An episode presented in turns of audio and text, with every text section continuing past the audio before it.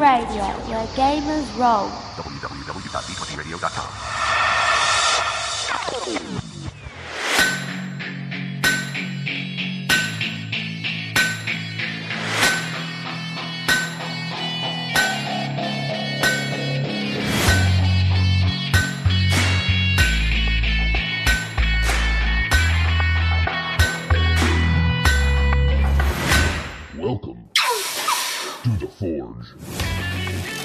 Hello, Gamer Nation, and welcome to The Forge, a Genesys role playing game podcast covering everything that you need to know about the latest and greatest from Fantasy Flight Games' all new Genesys Foundry, and of course, the Genesys role playing game.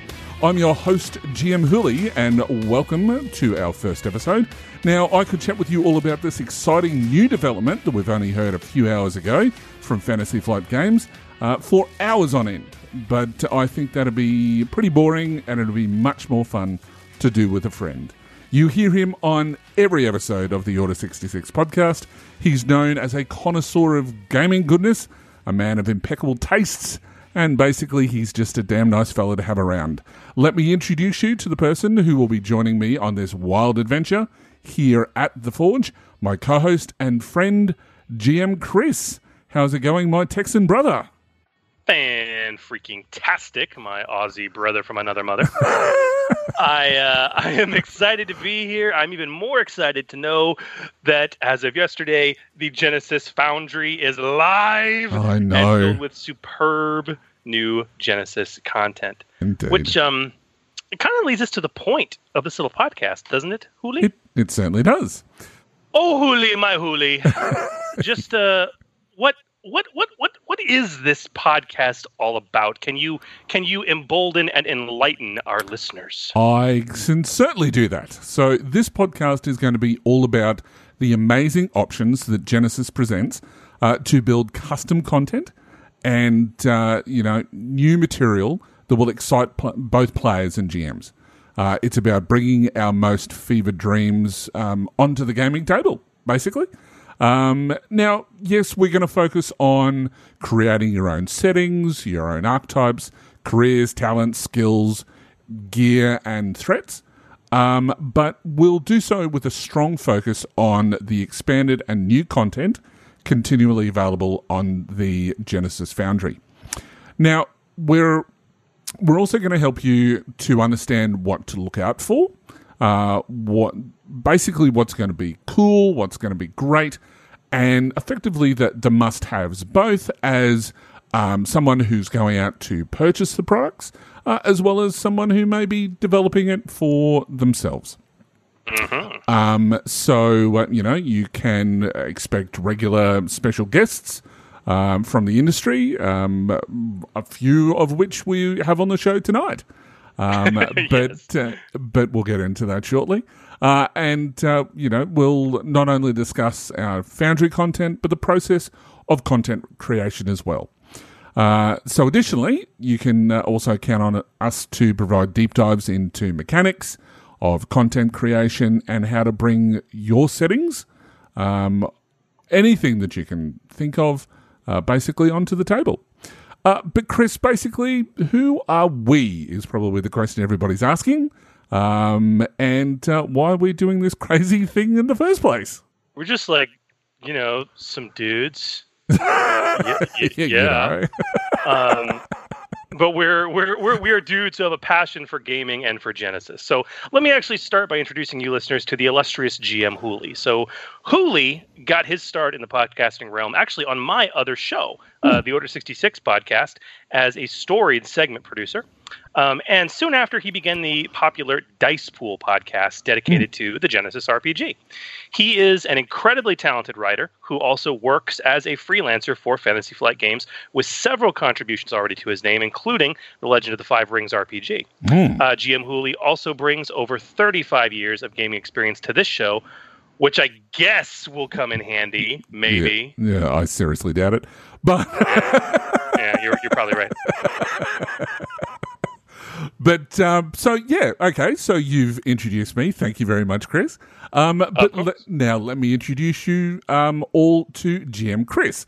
Now, Chris is best known as the host of the Order 66 podcast, uh, the original podcast devoted to Star Wars role playing, um, which has covered both uh, Wizards of the Coast, uh, Saga Edition, um, as well as the FFG Star Wars RPG. Um, His podcast basically has uh, your experience is pretty much legendary, may I just say, uh, and goes back in excess of 10 years. Uh, did podcasts even exist back 10 years ago? Or were they See, a I'm thing? so, I'm so see right now. Every white guy over thirty uh, has a podcast. Um, I'm so hipster that I can be like, yeah, I was podcasting before it was cool. Indeed. And uh, in addition to co founding the D20 Radio Network, uh, which is the network that uh, we here belong to, um, and is serving as one of the directors of Action Con.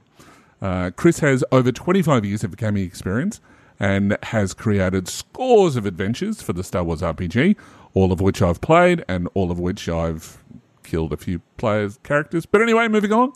Um, and several settings for the Genesys role playing game, some of which that you will find right now on the Foundry. yes, you will.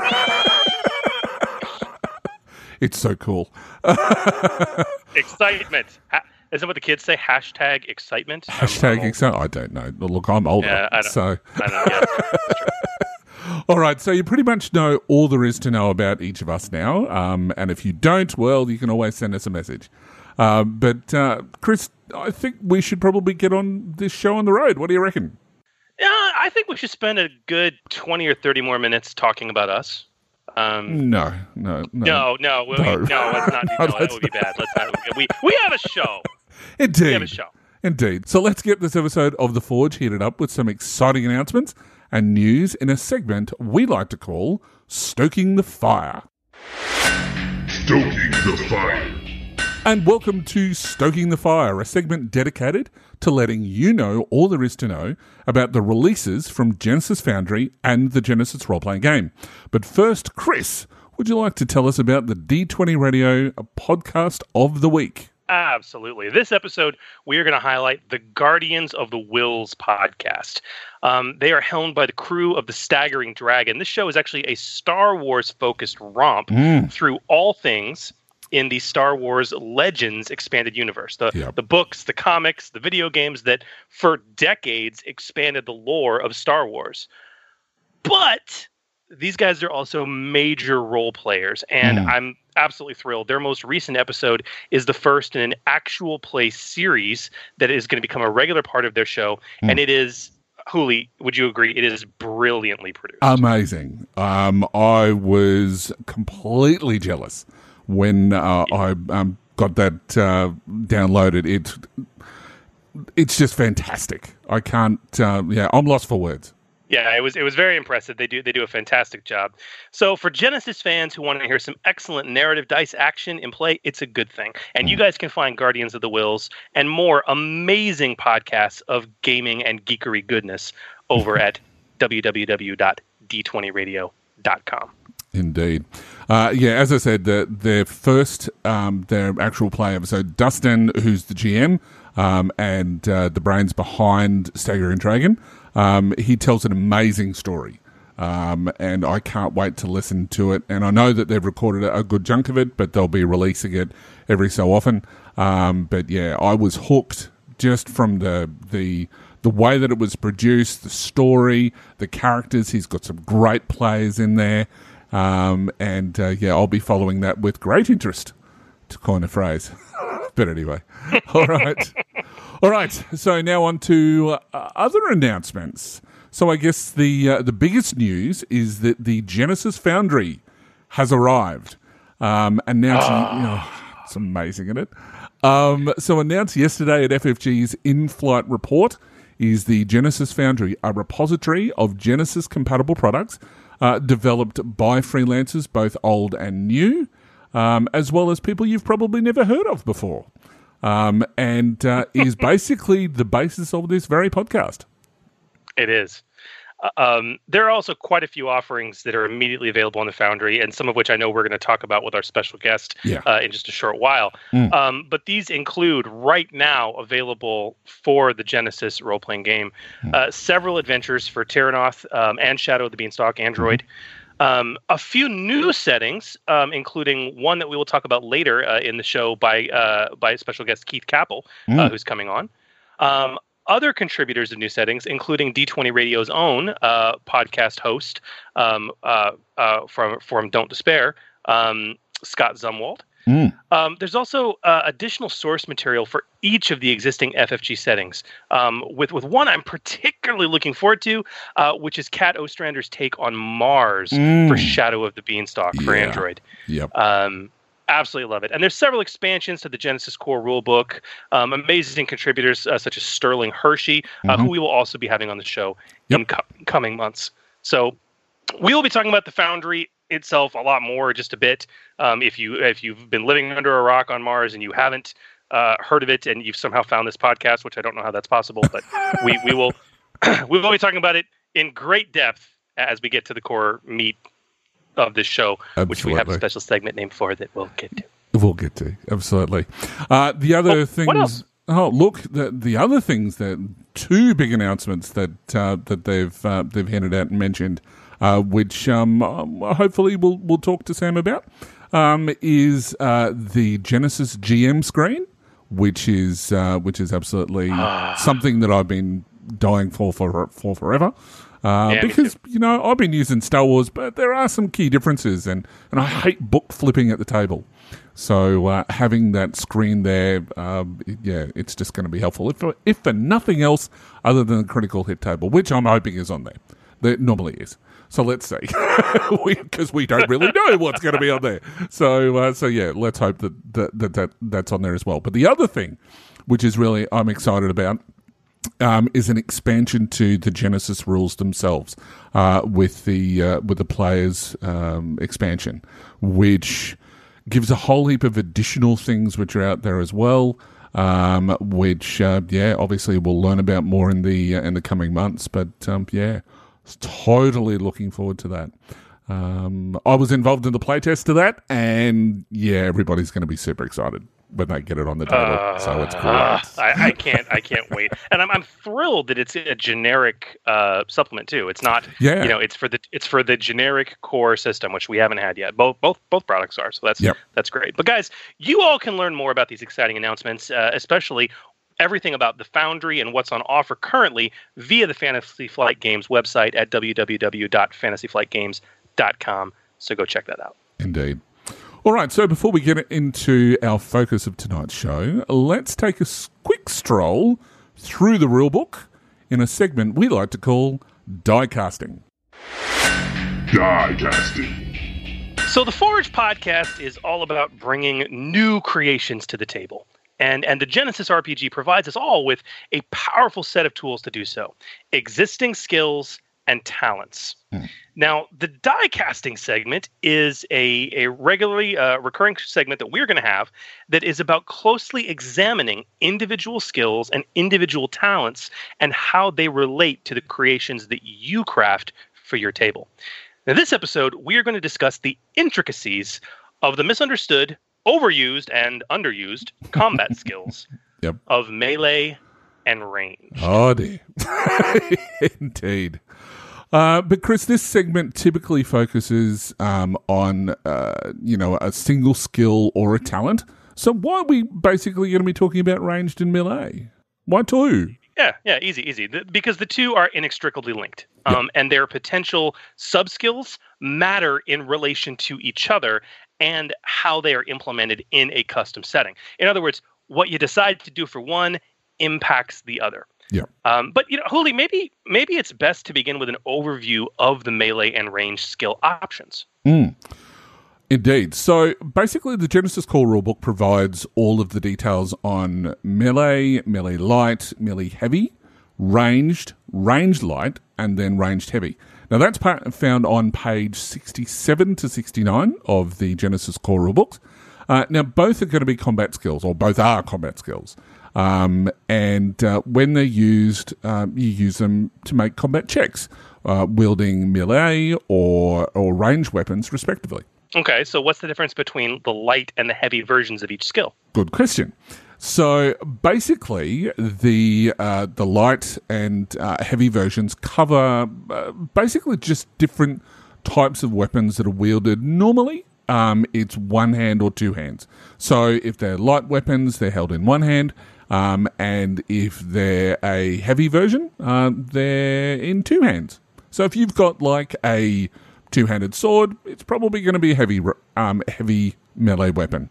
But if you've got a, a rapier, uh, where it's a, it's a much lighter blade, you'd be looking at something like a, a, a melee light. Okay, so light, one-handed weapons, yep. heavy, two-handed weapons. Yeah, typically yes. Um, but uh, look, that's the best way to distinguish which weapons uh, the skill applies to. Okay, so the distinction between light and heavy makes total sense. But Hooly, mm. why are why are there also these general ranged and melee skills? What what do they do? Okay. So basically the the general range skill covers all range weapons. Now that's both one-handed and two-handed. And the sh- the the same basically goes for general melee skills as well. So, you know, uh, and it's going to be dependent on your setting. Okay, so when do I use the general skill and when do I use the light and heavy sub skills? It depends on the setting. So a setting either needs to use ranged or ranged light and ranged heavy. Uh, same for melee. Uh, a setting will either have a general combat skill or two specific sub skills. Uh, the Genesys rulebook highlights both the general and the specific skills because Genesys is designed to work in any setting. So, uh, so they've tried to cover all bases. Okay. So, when do I use what with each setting? Okay. So, the core rulebook actually gives some guidelines, which are easily uh, consolidated on table um, table one three one. I think it is, if I'm looking at it in front of me, um, on page fifty three. So, to put it simply, use melee ranged light and ranged heavy, unless it's a fantasy setting. You know, if it's a fantasy setting, use melee light, melee heavy, and then ranged. Easy enough. So, okay, so it, it seems that the the melee ranged breakout is focused based on what you just said on how yep. prevalent close quarters combat versus range combat occurs in your setting. Yep. Like, I mean, in other words, like in fantasy, most combat is melee combat. So you break out melee, the general skill, into mm melee light and melee heavy with a generic range skill. Yep. But in steampunk, weird war, modern sci-fi, space opera, range combat is what most likely is going to happen. So you then break that out into range light and ranged heavy while keeping a generic melee skill. Mm. But okay, well then, Hooly, why have generic skills at all? Why not just use melee light, melee heavy, ranged light, and ranged heavy in all settings? Well, look, it basically comes down to game balance. Um, uh. in, in, in personal scale combat, the the primary skill checks will be made with handheld weaponry, just due to the nature of the setting itself. Um, so you know, you break out the combat skills for handheld weaponry too much, then the players are forced to spend their XP across so many different skills that they won't necessarily be using all that much. So, you know, you uh, they're being forced to spread their XP a little bit too thin. Plus, it mm. adds a needless complexity, in my opinion. Conversely, okay. um, you typically don't want to make it too generic as uh, as far as combat skills go, or you end up with the PCs who are all excellent combatants in any scenario.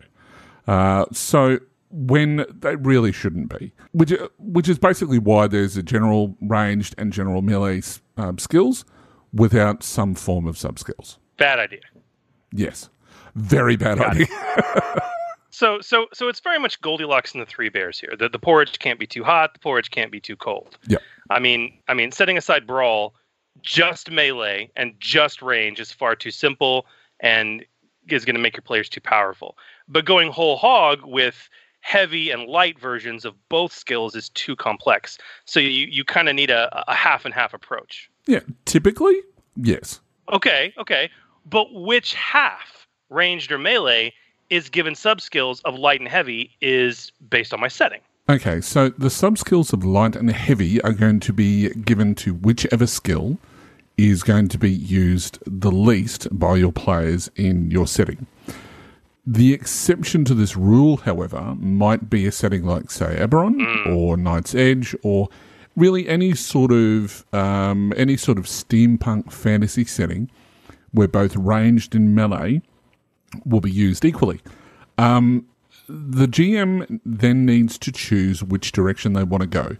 Uh, include both or choose one to be the general skill. You can run a campaign with both heavy and light in both ranged and melee. It's possible.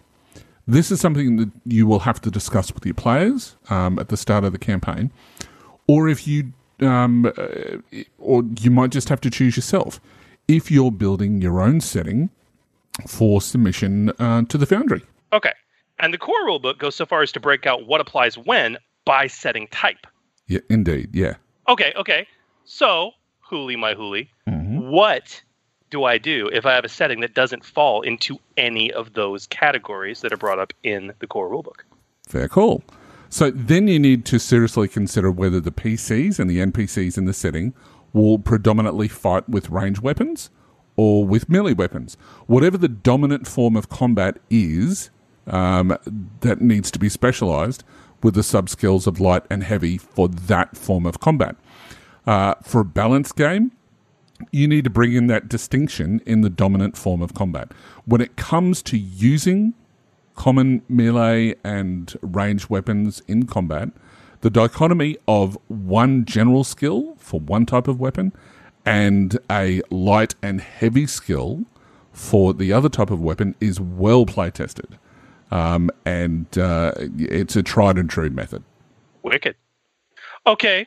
What about non common weapons? What about barehanded combat? Combat with big freaking cannons and, and space guns and psychic alchemy, magic, ghost powers, Hooly. What about that? Look, um, uh, let's face it, that's a subject for for another uh, another matter altogether, another section, perhaps perhaps in die casting, which we'll get into. Boo. Oh, come now. but, but basically, we have to, we do have to move on. But I do have to mention that melee combat and range combat are not the only ones that this can apply to. We'll talk about this in another segment at a later stage. However, it depends on the type of setting that you're running. If you're running something which is all about courtroom dramas and things like that, you may find that some of your social skills, even though that social skills are broken down into five different types in Genesys, you may find that you might need to make those specialized. Perhaps negotiation needs uh, two additional um, subsets to them, but it's going to be dependent on your setting. So, yeah. But anyway, it's time to move on. So, now that the fires are nice and hot, and we I think we've got everybody uh, itching to hear from uh, our special guests, um, it's time to enter The furnace? the furnace. The Furnace. And welcome to The Furnace, the segment where we take a deep dive into a topic concerning custom creations using the Genesys role playing game.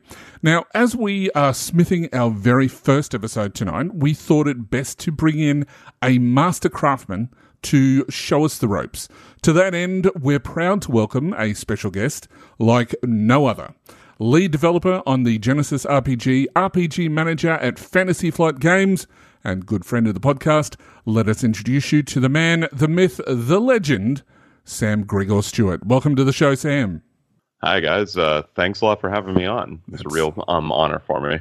It's an absolute pleasure, as always. Absolutely. We're, we're thrilled to have you with us, Sam. Thank you so much for taking the time. Now, for those listeners who've listened to the Order 66 podcast and the Dice Pool podcast over the years, um, they're probably quite familiar with you. um, but uh, for those new listeners who may have found the Forge all on their own, uh, perhaps we could take a few moments for a little bit of an intro on you. Yeah, I'm happy to. Um, as you pointed out, I'm the uh, manager for Fantasy Flight Games role playing department, um, and um, I've had the absolute pleasure and privilege of being the one of the lead developers on Genesys and um, its expansions. Um, and I've also had a chance to work on many of our other game lines over the years. Um, I've been with uh, Fantasy Flight for over a decade now, um, and worked on everything from the old uh, Warhammer 40k role playing games Mhm. to Star Wars to now this and Legend of the Five Rings. So, been doing a lot of RPG design and development over the years. Very cool. So, okay, has gaming always been a passion for you? How did you get into gaming in the first place?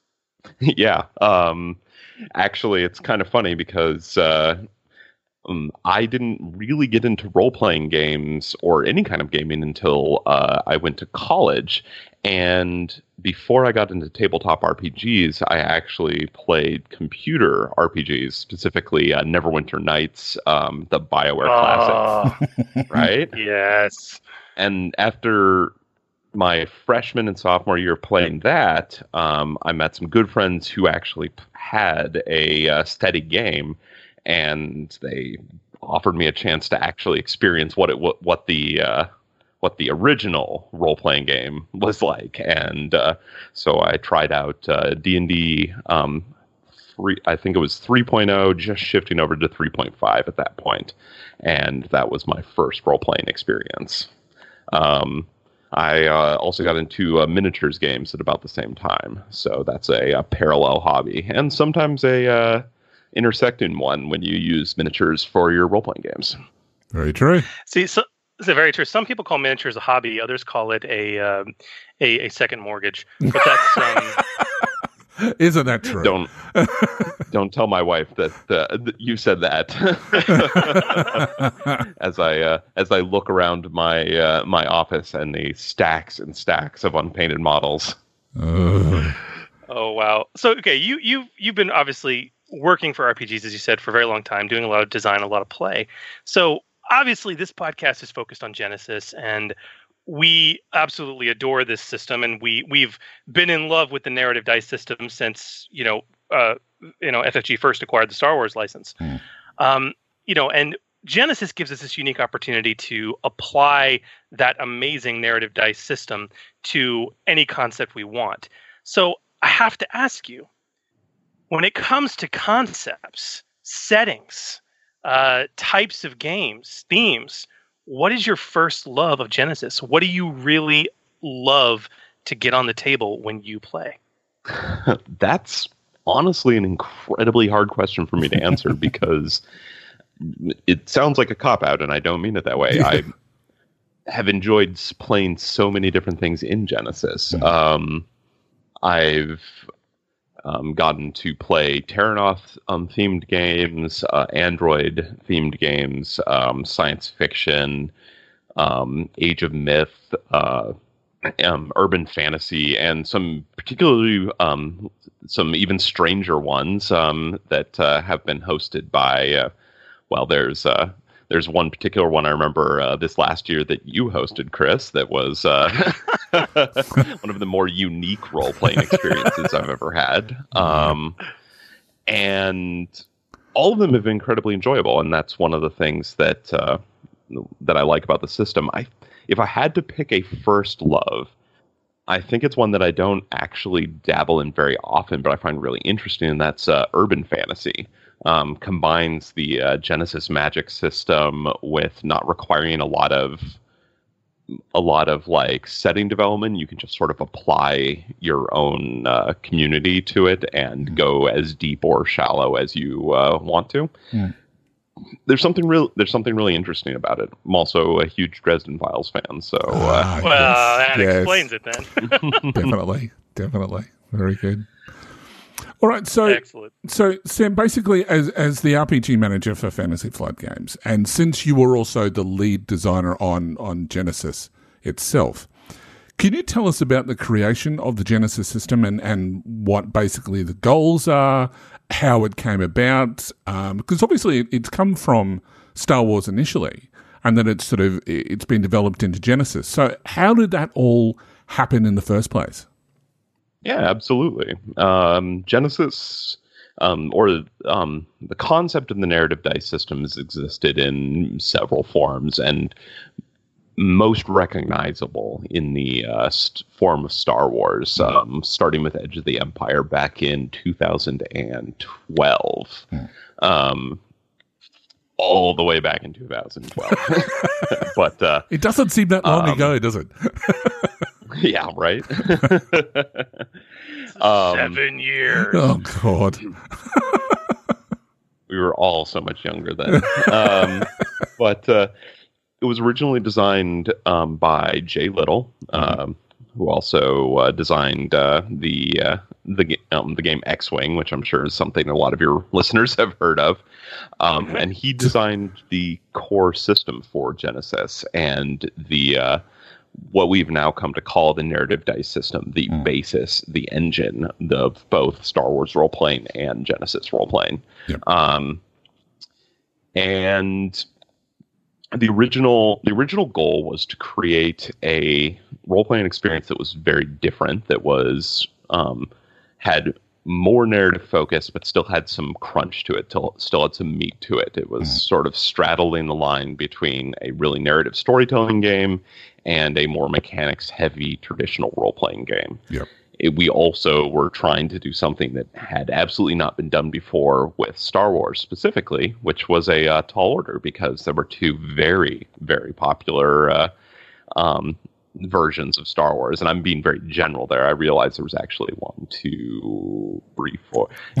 Chris, you could probably count it better than I could since you covered you- most you- of them on your If podcast. you, yeah, yeah. If you include West End Games' original D6 version, um, they had two versions of that technically, and then technically Wizards of the Coast published three versions. Yep. Uh, yeah, yeah, because their first D20, their second D20, and their uh, Saga edition. Saga edition. Yep. Hmm. yep. Yep.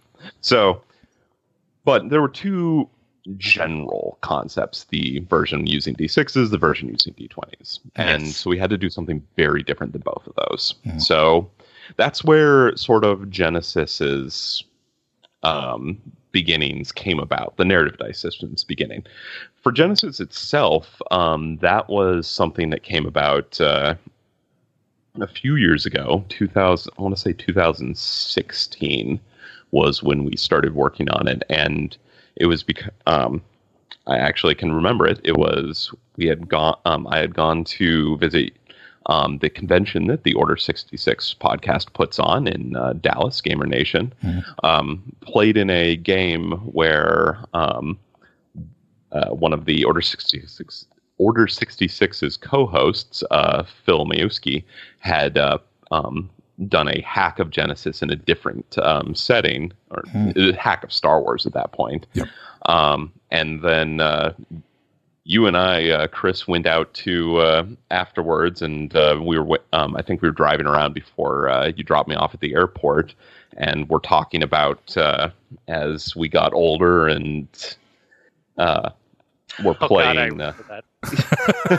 yes. I, yes. I remember Um, this conversation. The older we get, the less time we have to focus on different systems. Exactly, and the more we just want to take uh, take one idea that we know really well and do different things with it, and that stuck with me. A few months uh, later, I pitched the idea of t- creating a narrative, uh, sorry, narrative, a generic version of Star Wars that we could sell. And um, at the time, uh, we didn't even have a name for it. We were just going to call it the narrative dice system. Um, thank goodness uh, my boss, uh, Andrew, had a uh, better branding idea than that. um, um, and a year later, we had finished the uh, core book and uh, we're getting it uh, sent out. Very good. And I'll tell you what, just after hearing that story, can I say that there are a lot of conversations that go on in Chris's car when um, we're coming to the airport, let me tell you. Because there are some, I yes, like um, me getting into podcasting um, was part of a conversation in the car on the way to the airport. So there you go. So anyway, it's um, I I can only imagine. That makes so much sense. to be on a fly on the wall. saying, what, what you're saying is my car is a magical place. It is. It is. Yeah. Apparently. But anyway. Apparently, so I can never get rid of that car. Okay. Um, Yes. Also, uh, Dallas has a lot of really long stretches of highway, so you spend a lot of time in a car. Yes, that is That's true. true. Well, well, Dallas is not a magical place, so I'm just going to chalk it up to the car. yeah, that's fair. Very good. Now, for people who've never actually played Genesys, or you know, they they've um, uh, discovered this podcast by picking up the book and not really knowing much about it, can you tell us what players and GMs get out of Genesys that perhaps they won't find in other RPGs, or or what's sort of the difference between it and, and others? Absolutely. Um, the core difference of Genesys um, to most other role playing games is the uh, is the concept of um, not only is there success and failure, but there is also something we call advantage and threat.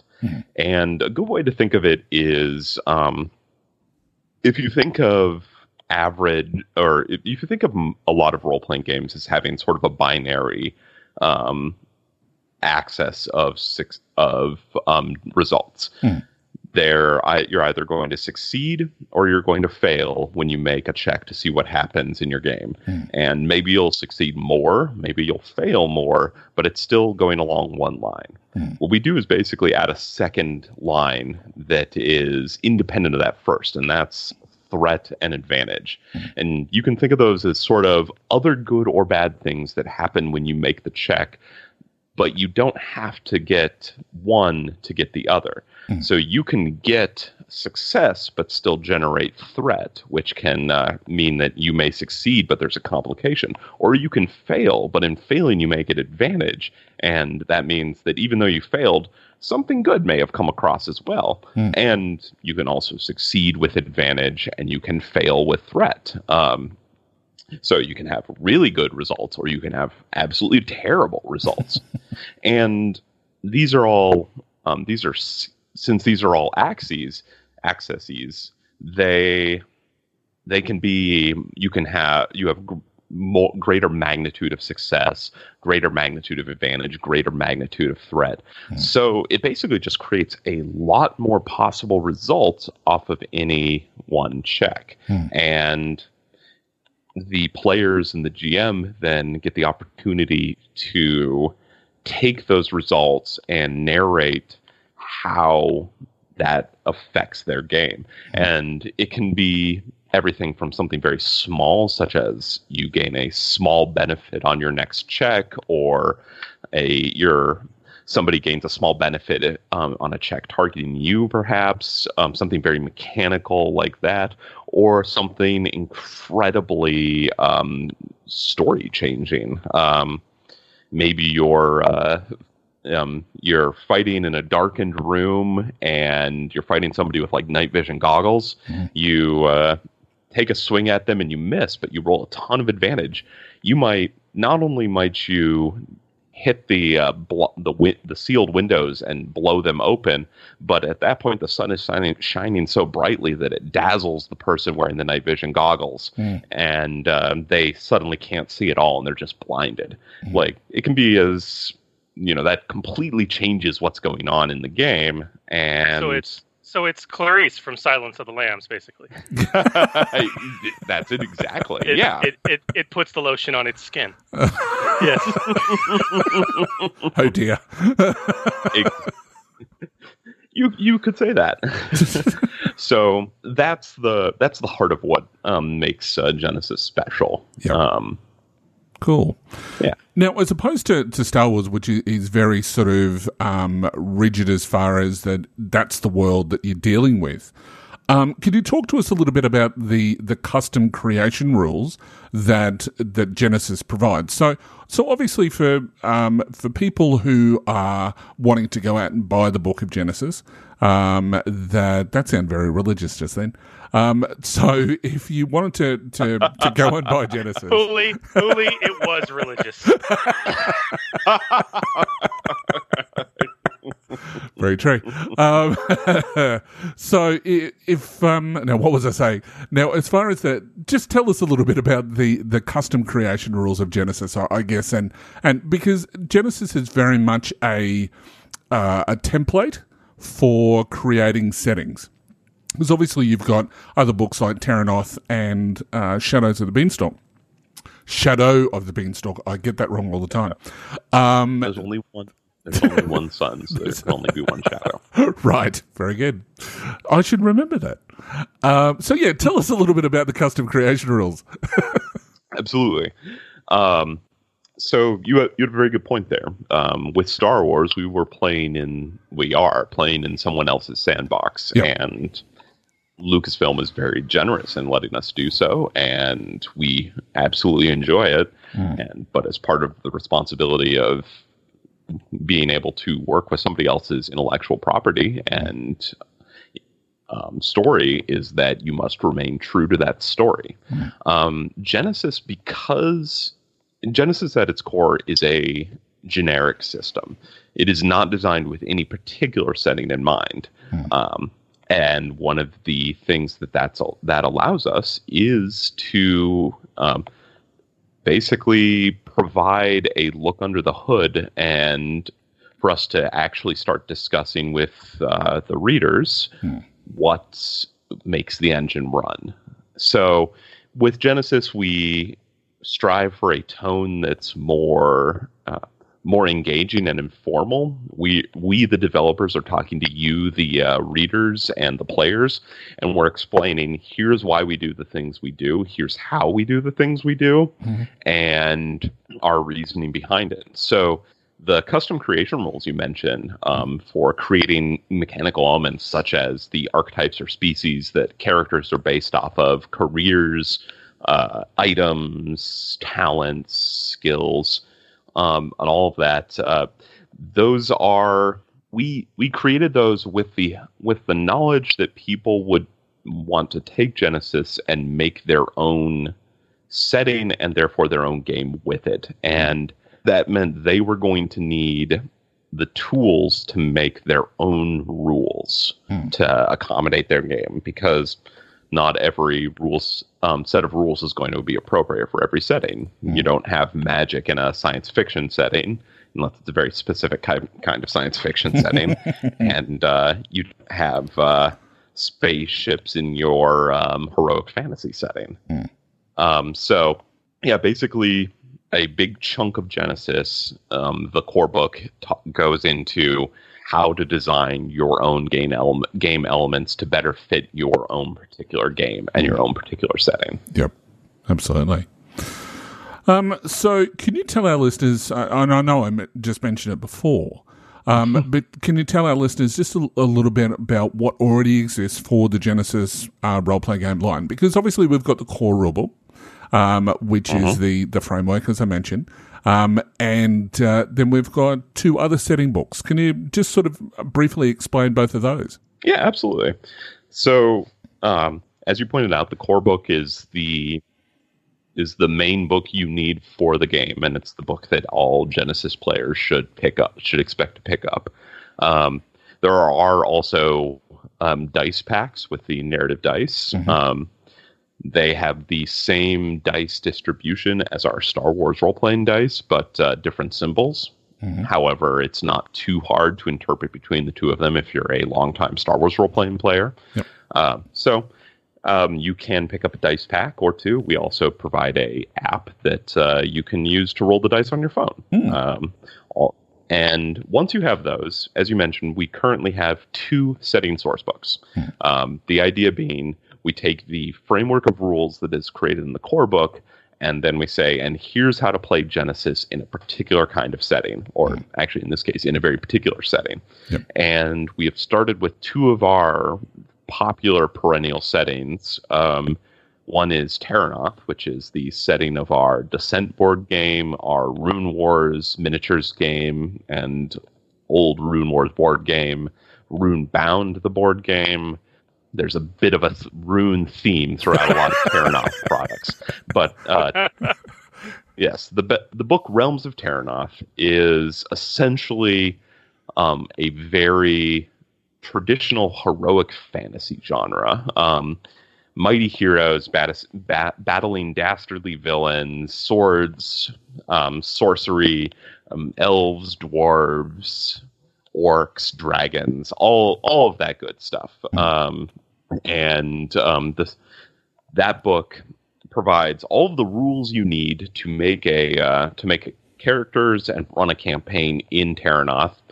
You can also take all of those rules and run it in just about any heroic fantasy setting uh, with some, some minor tweaks and adjustments. Yep. Um, and also a whole bunch of background information and a whole bunch of adversaries. So if you want to run a Terrinoth game, you can pretty much get by with just that book and Genesys, and it all should set things pretty well. Shadows of the Beanstalk, the other one you mentioned, is a very similar book, except it's for our Android setting. Um, Android is uh, the setting um, that was originally created for the board game uh, by the same name, created by Kevin Wilson and Dan Clark. And since then, we've done board game New Angeles, the card game Android Netrunner, and a few other board games set in that universe. It's a hard science fiction um, setting with uh, more than a hint of cyberpunk. Um, the future, the Earth is uh, the Earth is finally explore getting into space, and all of that is set um, set around one huge city on the equator called New Angeles, and the space elevator that rises up out of the center of it, which is the proverbial beanstalk. An absolutely fantastic book, both of them. Uh, the uh, in typical FFG fashion, the artwork is just spectacular in all of those books. Um, and uh, yeah, if if you are into either of those two settings, uh, or even if it's just a fantasy, or you've liked that whole cyberpunk, and you know we look at cyberpunk twenty. uh, 20 is it 2020 is that what they're still calling it for um, the computer I- game or 2049 I or believe it is Cyberpunk 2020, which Okay. means uh, they've only got a year to wait. I still haven't got my flying cars. Uh, but um, yeah, both if you're like that sort of those sort of settings, uh, perfect books. Um, and because of of how well Genesys can be merged with the likes of also if, if people have gone out and bought Star Wars, that they can certainly import some of the things that uh, that are in those products uh, and just you know reskin them as as you know I've certainly done myself. I don't think you're the only one. No, I'm pretty much Okay, sure. speaking speaking of speaking of cyberpunk and speaking of of 2020 coming up, um, we do have to say, and this is on a sad note, we didn't talk about this. It was last week, I think on the I think the 25th or 24th of July, Right? um, that uh, Rutger Hauer um, Yes. passed away. Yes. Um, the exact same year that his famous character in Blade Runner, Roy Batty, passed away in the film. Weird. That's Is it- More than a little, more than a little creepy. Mm. It is, and it's uh, definitely a loss. Yeah, definitely. Blade Runner is A probably one of my favorite films of all time. Um, and it's not just because I'm a huge Harrison Ford fan, but just it was a piece of art, that film, and it hasn't aged all that badly either, just very quietly. It's um, it's great. Love that A noir damn sort good of setting. sequel for it too. Yes. Yes, absolutely. All right. So, look, it was only a few hours ago, I know, but um, we've uh, uh, there's been a few announcements with regards to uh, to Genesys, which is very very exciting. So, what might we expect coming soon, Sam, with regards to uh, coming out? What's coming out for Genesys? Yeah, I'm, I'm glad you brought that up, and I'm really happy to announce that there are new products coming out, um, and that we now products we can talk about. Uh, we're really pleased. We're not just laun- um, launching the program that we're going to be discussing later, um, but uh, we're also going to be releasing um, two new products uh, in the next few months. One is a return back to the generic side of the um, Genesys um, generic system.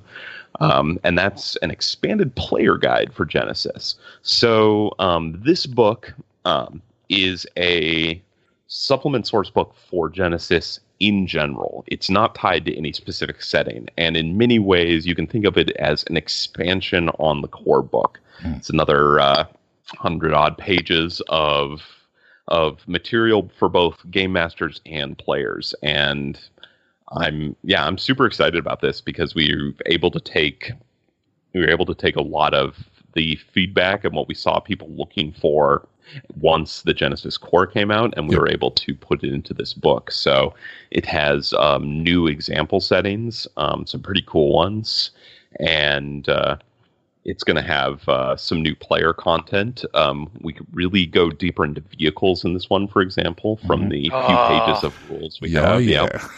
it's uh, it's got some interesting stuff in there, and yes, some rule, um, some much more in-depth rules on how to make your own vehicles. Yep. Um, it's going to have a uh, um, m- more information on adversaries, how to create them, uh, a challenge rating system for adversaries, Ooh. a way to measure their strengths in social combat and general encounters Nice. um, that we're very excited about Yeah. um, and a way to create your a- adversaries that will have a challenge rating when you're finished with them. Um, then there's a then there's some other fun things as well. Um, we'll be rele- we'll be revealing more as uh, as the month as the uh, weeks go on and everything. But Yep. um, some new player content for uh, people who are interested in the magic system for Genesys, for example. Yep. Uh, some stuff we're really excited about. Um, some new optional rules, um, a couple new tones for people who like the uh, applying tones such as horror or, uh, Superheroes. or, uh, yeah, horror, noir, that kind of stuff. Yep, Well, actually, yep. sorry, I just uh, told you what one of the tones is oh, because noir isn't in the core book. but yes, Mm. noir is one of the ones. there you go. There's an exclusive on the podcast. Yeah. Very cool. Very good. When I Yes. yeah when you, when that was announced, I've just gone a little bit giddy. Um, so it was uh, yeah. I mean, look, I'll, I'll be honest and say I was involved in the playtest side of things, and it is brilliant. So uh, I really look forward to, to letting everybody else get uh, get that on their hands. That's yeah, it's amazing, absolutely amazing. yeah, we're super excited, and we are glad to have you as a part of it. Thanks. Um, so the other product is uh, something a little simpler, but uh, we're in many ways just as excited about it, and that is a, uh game master screen for Genesys. Yes. Yes. so for the longest time, um, we wrestled with how we were going to create a GM screen for a system that didn't have a setting tied to it. Would we do a screen for every setting we released a book for? Would we just not do a screen, perhaps? Um, and screens, you know, they're some people love them, some people hate them, some people uh, like sometimes myself keep um, keep them at hand, but keep them flipped down so they can just reference the charts. Yep, yep. but uh, Yep. we know there we yeah we know there are people who use them and people who get a lot of use out of them. So this is a generic screen. It's for all of Genesys, and um, there's you know it, it does what it says on the tin, but uh, there is a fantastic piece of art by Anders Finér um, on it that uh, really it turned out amazing, and um, yeah, I think uh, I think that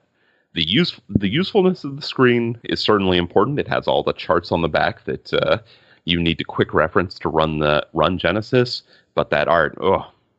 I, I might start rolling my dice behind a screen just so I can use that. Very good. Because Well, you realize if you, if you've got it up, Sam, you don't get to see the art. The players get to, you know. Yeah, but th- that's just that's just who I am. I'm just a giver. Oh, oh yes. but you're right. Maybe I should turn this. I should make them use the screen.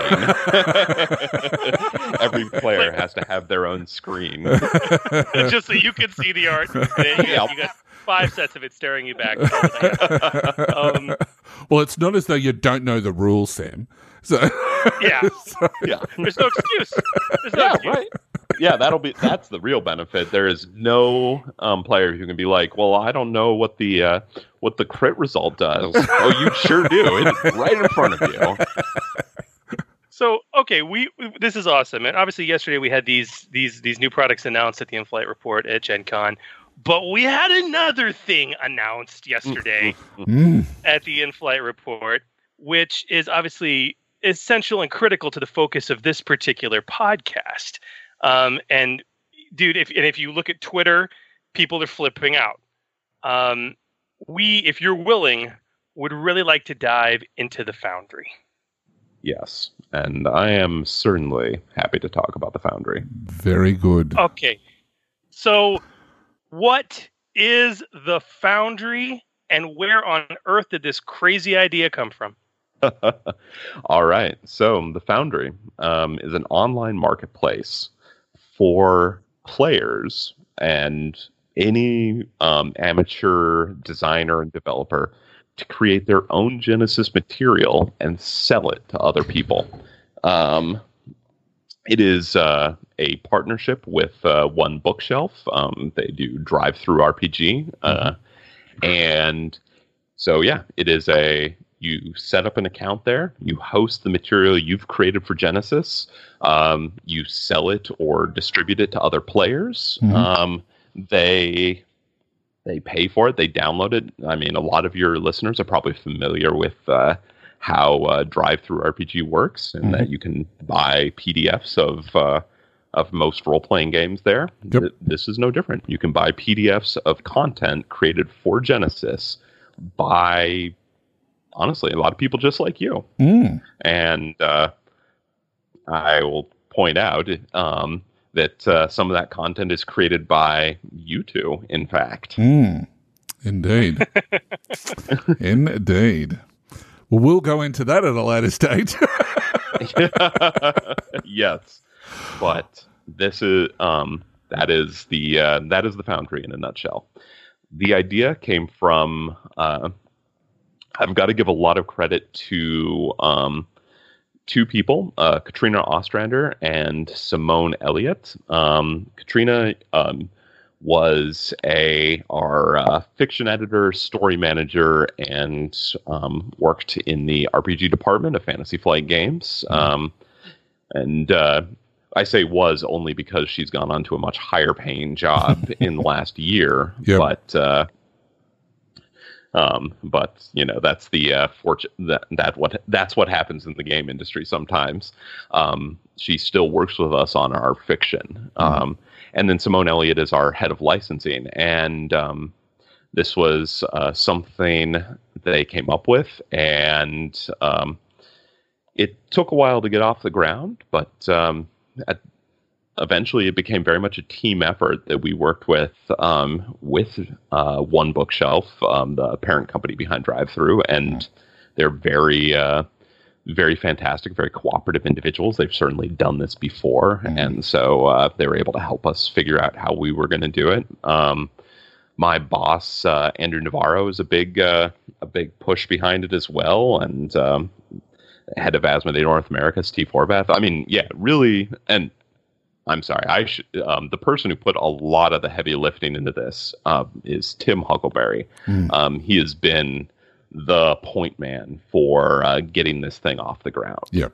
Um, so it is very much a group effort, but all of these people put a ton of effort into uh, making this thing happen, and I'm super proud with how it how it's turned out. Mm.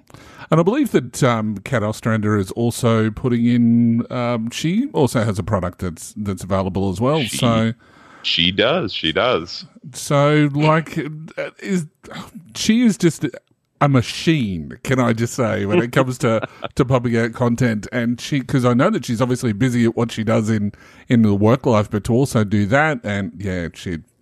We have to get Kat on the show at some point. Kat Ostrander is a maven. Uh, we Order sixty six listeners will remember we we've had her on as a special guest more than once, Yes. and uh, she was actually our guest of honor at Gamer Nation Con um, a few years back, Indeed. and uh, ran some of the most memorable sessions and panels that uh, I've been a party to. Yep. So yeah, she's Yeah. she's amazing. She is. absolutely. But yeah, Yeah. we'll have to get her on the show at some at some stage, definitely. You absolutely should. Yes. All right. So now you you've mentioned obviously us, and we've talked about Kat, who can uh, who's got product coming out, but. Is it only sort of uh, people who've been in the freelance realm or who can submit or who can submit to the Foundry? Yeah, um, the shorter answer is anyone can submit um, to the Foundry. Um, it is a completely open marketplace to anyone who's got a, uh cool idea and uh, um, the uh, chops to lay something out and uh, um, design something and put it up for uh, sale or distribution. Hmm. So uh, e- each and every one of your listener listener listener each and every one of your listeners could uh, um, take a stab at it. Perfect. That's great. Listeners, Would you like to do that again? But from for, for, for forever and and from now, Sam, they will be referred to as uh, lit, lis, listeners. listeners, Listen, listeners. They will be the listeners. Yes, we, the Forge doesn't have listeners. We have listen, lis, listeners. List, listeners. um, for, now, for now and for So, You heard okay. here first. I- you heard it first. So, so these listeners that are uh, interested in actually, you know, doing the submission, if they're able to, I mean, what are what are the guidelines for submitting? And I mean, are there any limitations to what people can and can't submit? Yeah, absolutely. There there are certainly guidelines and there are limitations. Um, a lot of the information I'm going to share can also be found on the Foundry's website, so Mhm. you don't you uh, you can double check things. But uh, I'm certainly happy to go over uh, some of the basics, and um, it can be summed up. The limitations can be summarized fairly fairly concretely in you can't submit anything that completely uh, reprints our rules. Mhm. So you can't uh, you can't submit a big chunk of our core rule book and try and sell it, for example. Yep. Um, basically, people should need to use the Genesys core rule book to play whatever game they all they play with your stuff. Hmm. Um, and uh, so that's one part of it. Another part is that you can't submit something that belongs to somebody else. That should go without saying, but So, so my Harry, my Harry Potter homebrew off the table. I'm afraid so. Uh, that is uh, that is not something you can sell. So if it's un- if it's a setting that's under copyright from someone else, uh, you can't sell it. If it's got um, other elements that are under copyright from somebody else, you can't uh, sell it. And you can't distribute it on the Foundry either, even if you're doing it for no cost. Hmm. It just can't cannot be on the Foundry. Um, and um, there are, of course, agreements you have to um, click on when you submit your stuff. And people who break the rules, their stuff will be pulled, and potentially their accounts could be banned. I mean, Hmm. this is a um, this is professional Hmm. in a uh, in a sense, and so because of that, um, there are um, everyone has to abide by the laws of the land. Yep. Um, there's a few other uh, a few other things to consider. Um, we we require certain legalese to be uh, posted on our um, on any of your materials that basically acknowledges what this is for, Mhm. um, and so forth. Um, there are some limitations on. I mentioned art, for example, so you can. Uh, you know, you can't go onto somebody else's uh, DeviantArt page and just take their art and put it in your book Mhm. unless you have their permission. And you can prove that you have their permission. Um, you know, some people say, by all means, use our stuff, and then you can. But uh, otherwise, uh, you know, you have to be careful about this stuff. And we don't want people to make money off of other people's work Yeah. when they don't get credited. And that's the most important thing. So we have some guidelines on uh, art that you can use. We also actually provide some art um, from our settings that you can use as well. That you can, there's free to download. Or you can put into your material. Mhm. Um, finally, um, there are well two final things. There's a Um, there's a logo that we require you to put on the material. Um, the Genesys Foundry logo um, signifies it's part of the program. And um, if you're messing around in our settings, that's okay, but we have a few limitations there. You can uh, make something set in the Android setting, or you can make something set in the Terrinoth setting. However, um, some of our other internal IPs, such as Arkham Horror or um, Twilight Imperium, Sovereigns of Steam, um, things like or Tannhauser, those are off limits, um, at least at least for now. And uh, we always reserve the right to go back and change that in the future. But for Yep. now, you have to stay out of them. I'm afraid. Right. Um, so that's the those are some of the big guidelines. And one other thing I should mention, though, that isn't a limitation, and it's really important to note, is that if you put something on the Foundry that is your own setting, um, you've come up with your own cool creative idea. You know, it's uh, it's uh, a new space pirate fantasy setting or something. Um, we own the mechanics because it's Genesys, Hmm. but you own that IP. Yeah. We don't own that IP, so you um, you don't get to sell like a Genesys version of that um, rule set anywhere else. But if you want to take space pirate fantasy and do a novel about it later, or a themed mug about it, or something, I don't know. um, that you know, the setting itself is yours to do with what you want. Very cool. I'm already envisioning the themed mugs. I mean, if you can, uh, if you can manage to make a go of it, Indeed. Very, very good. All right. So, what sort of uh, you mentioned uh, briefly there that there is artwork that's available. What what other resources are available to to help people create their own work? yeah. Um, we provide a uh, few elements for people to get started, and um, potentially as this project program goes on, um, other people will provide other elements through the um, through the Foundry for their fellow developers to and um, designers to use. But for now, um, I mentioned some art packs that you can download of Android art, Terrinoth art, um, general fantasy art, and general science fiction art. So you can use those in your um, your products. Uh, also, um, we have template packages for you to use. Um, these are in InDesign and PDF, and basically, if you um, InDesign, for those of you who don't know, is a desktop publishing program. Um, it's through Adobe, and uh, um, but yeah, and then PDF is for people who don't have access to InDesign because it is a very high-end, expensive program, and Yes, we know not everyone uh, has the money to shell out on that stuff Yeah.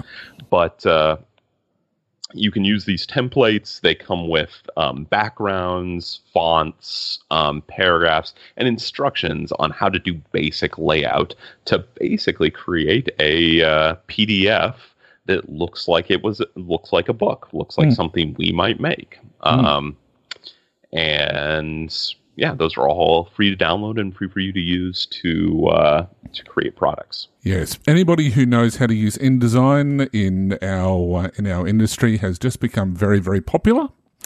Uh, there's no two ways about that. I am, yeah, I I know very little about InDesign, but um, yeah, Scott Zumwalt, who um, is also part of the uh, runs the podcast is part of the network called um, Don't Yep. Despair. Don't don't, don't despair. Yep. Yep. Um, he's uh, he's very knowledgeable um, when it comes to uh, InDesign. So um, yeah, tap him on the shoulder. He's uh, definitely worth um, looking up. That's for sure.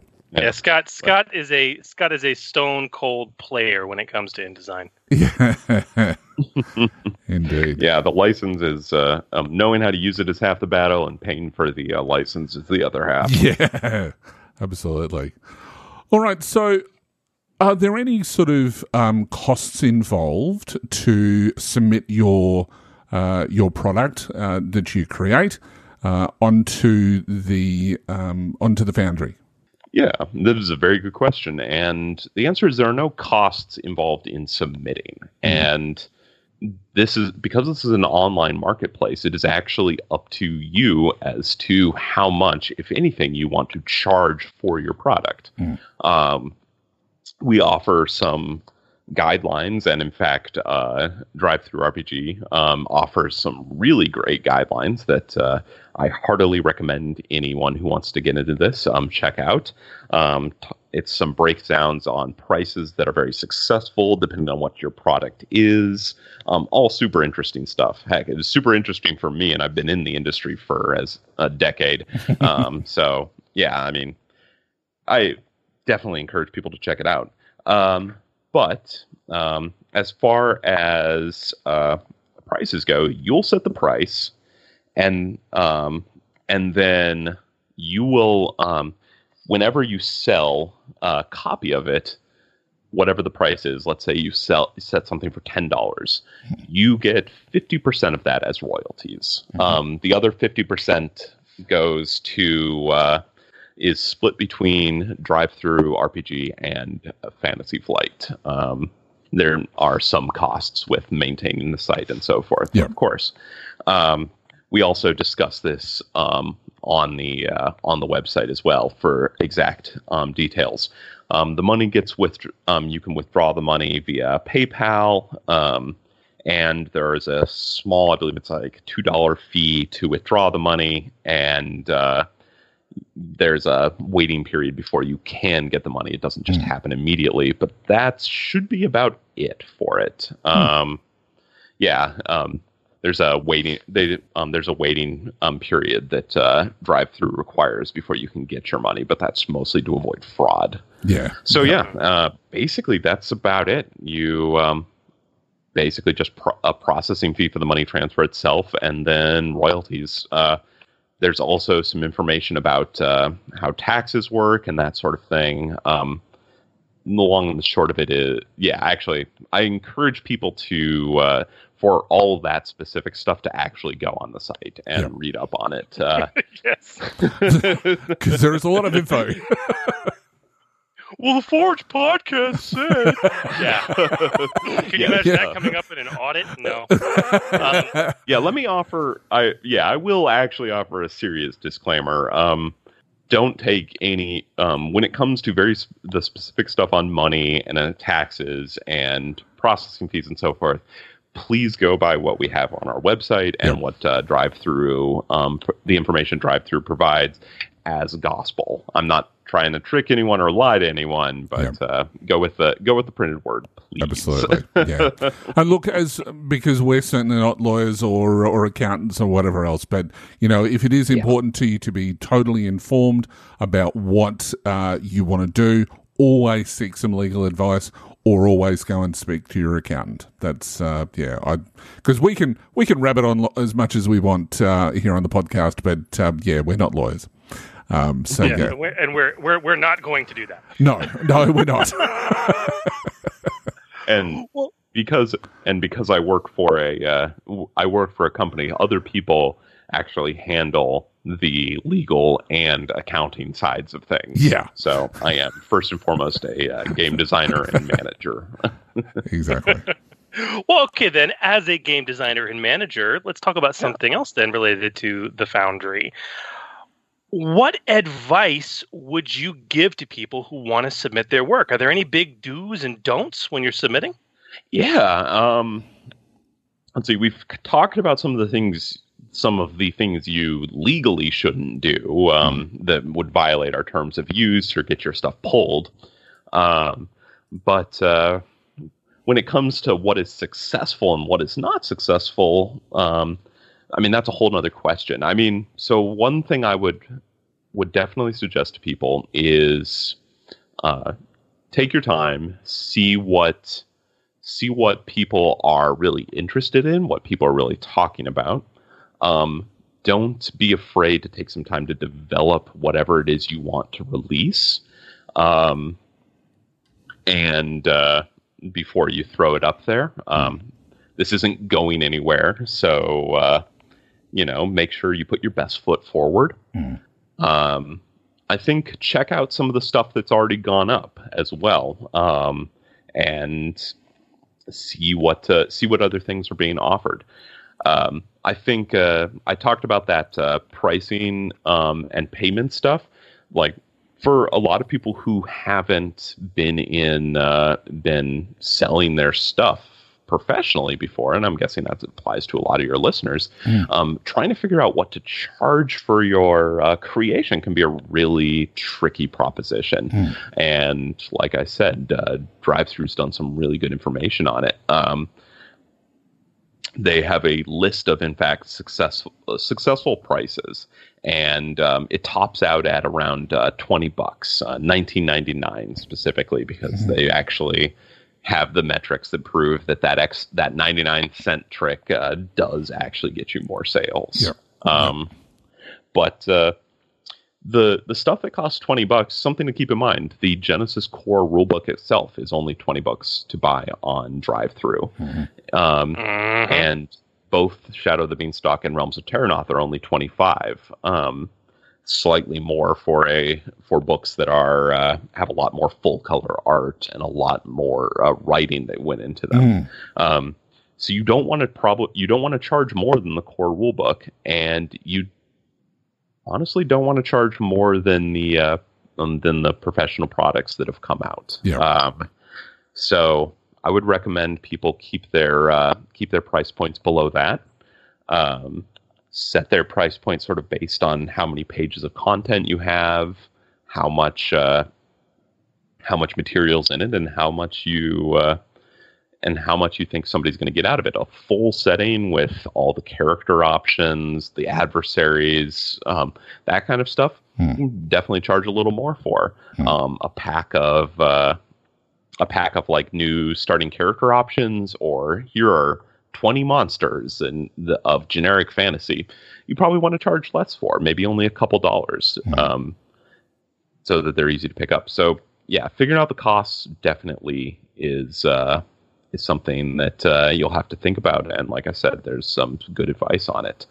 Um, also, um, one thing one thing I can say as a developer, um, don't discount the uh, the power of good art and a clean, well used layout. Um, like I said, we provide some out art packs, and there's a lot of uh, free to use um, Creative Commons and um, stock image art out there. Um, make your uh, make your product look kind of um, flashy, look attractive, and also make sure it's easy to read. Don't uh, don't pack too much into a page. Use some paragraph bit breaks. Use some uh, heading breaks. Um, finally, uh, and on that vein, uh, get your stuff uh, reviewed and get it proofread. Um, nothing. Uh, I mean, there will always be mistakes in material, and I feel terrible every time uh, I catch something in a published product that uh, that is a mistake, and we have to fix it on a reprint. But uh, there's no way to avoid some mistakes. But you definitely want to get make sure that you clean up the worst of them. Yep. Um, and you'd be surprised how useful just having a friend sit down and read through the whole thing can be. Heck, Yep. you'd be surprised at how setting it aside for for a week and then coming back to it after you haven't thought about it and reading through it again. Yep. How many mistakes you can catch. Yeah. Yeah. Um, take take that extra few days, get that friend, hire a, um, a freelance proofreader if you have the money, um, and a lot of, and you may not, and I totally get that, but review your stuff. Yep. Um, if you uh, if you have a really devoted fan group, play test your stuff, bring it out in your game, and uh, see how it plays before you uh, publish it. Um, the stuff that uh, the stuff that has the extra work that goes into it, it's going to show, and um, the reviews are going to reflect that, and your fans are word of mouth, and your fans are going to encourage other people to use it and buy it. Absolutely. It's also worth noting, listeners, that both the topics of uh, Creative Commons Zero, CC Zero, and and sort of free public domain art, um, as well as the best ways to go about playtesting your creations, are both going to be topics that we will be covering in future episodes of the Forge podcast. Definitely. Definitely. Awesome. I think that's going to be incredibly valuable information for your listeners. Exactly. All right. So, um, can you tell us a little bit because we, we've talked about, um, you know, uh, how people can submit, um, you know, what the process behind the the scenes are. But for those people who don't necessarily feel confident with uh, producing their own material, but are really keen to get some of the material that's coming out. Can you tell us a little bit about what sort of content is available right now? Yeah, because you guys, when, when you announced this yesterday, you didn't just leave us in the dark. We got some launch stuff, right? yes.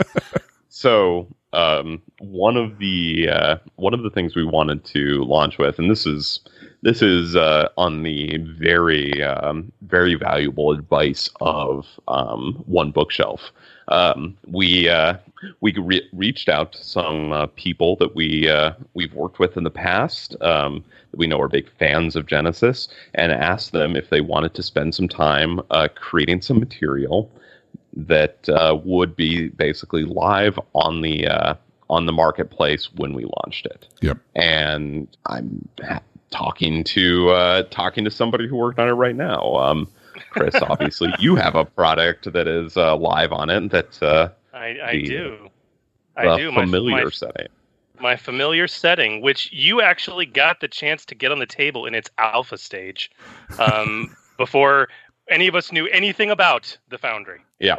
It was uh, it was hard for me to keep my mouth shut at that point. I'm not gonna lie. um, but uh, yep. So familiar is definitely one of them. Um, Phil Maiewski and his uh, and his friends created uh, Starcana, the uh, the sprawling science fiction fantasy space epic. Um, I'm I'm certainly glad that they uh, kept their uh, kept their uh, goals realistic when they uh, set out to do that. Well, they have to leave room for expansions, I guess.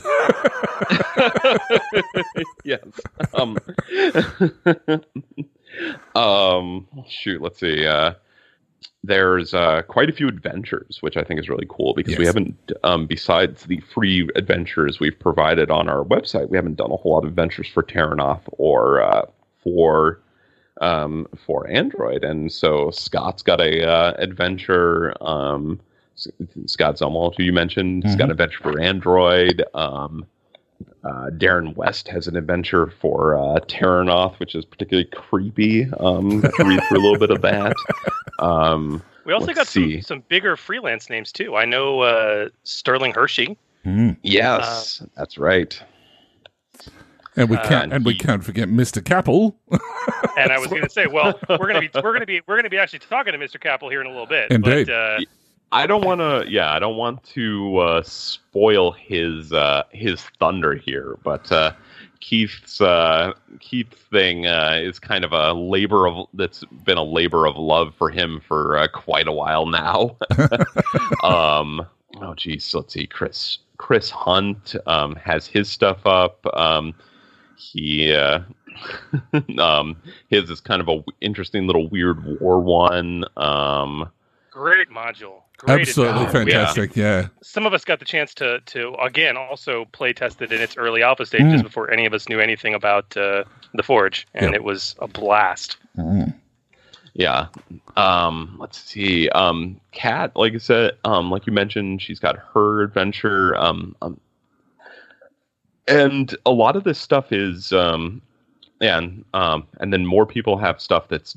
Get, oh, John, of course. Um, um, John Dunn did his uh, interest, really interesting uh, um, extra beast like they're basically um, it's extra um, extra player um, options, um, but uh, but Like strange Manimals. ones. Yeah, yeah, Um, like frog people and uh, minotaurs and stuff, badger people. Yeah, that one's really cool too. I know a few Badger people. Interestingly, they bother me. Um, and Tim, um, and if you get a chance to talk to uh, Tim Huckelbery, he can g really go through a lot more of the uh, the in depth uh, basics of um, how all this stuff came together because uh, he was working with everyone um, hand in hand to uh, get those C PDFs created. So uh, I don't. Um, he can go into it even more, um, even even more in the future. Absolutely. Or you can just go over to the Foundry and download that stuff right now. Hmm, that is true. Because hopefully we'll get um, Tim on our next show to uh, to talk about exactly that. That's the I hope you. I hope you get the chance to for sure. So, how often is new content going to be available uh, on the Foundry? Um, basically, whenever people upload it, um, this is this is your marketplace in the general sense. So um, we don't uh, we don't control uh, who puts stuff up. I mean, we do control it if it uh, turns out to be uh, something offensive or uh, or inappropriate. Um, another thing that goes without saying, but I'll just say it also. Um, didn't say it before, but our terms of use also do cover stuff that's uh, like particularly offensive or otherwise inappropriate or really distasteful. So, um, you know, if if it's something that you would feel embarrassed having your name on, or uh, or is um, is otherwise super super awful, you're not going to be able to sell it. We're we're going to take that down. So. Yeah. You know, probably stay away from that stuff. And that, those conditions, uh, those sorts of things that you're talking about, are clearly spelled out um, on the website. yes, they are. Yeah, cool. But um, yeah, it's um, whenever people want to upload stuff, um, there will be new stuff on the Foundry. Very good. So yes, everybody get um, get those fingers going on uh, on your uh, typewriters, computers, whatever it is that you use. Um, If and you use a typewriter, my hat is definitely off to you. so I'm just showing my age. Um, you you've accomplished technomancy to a very strange degree.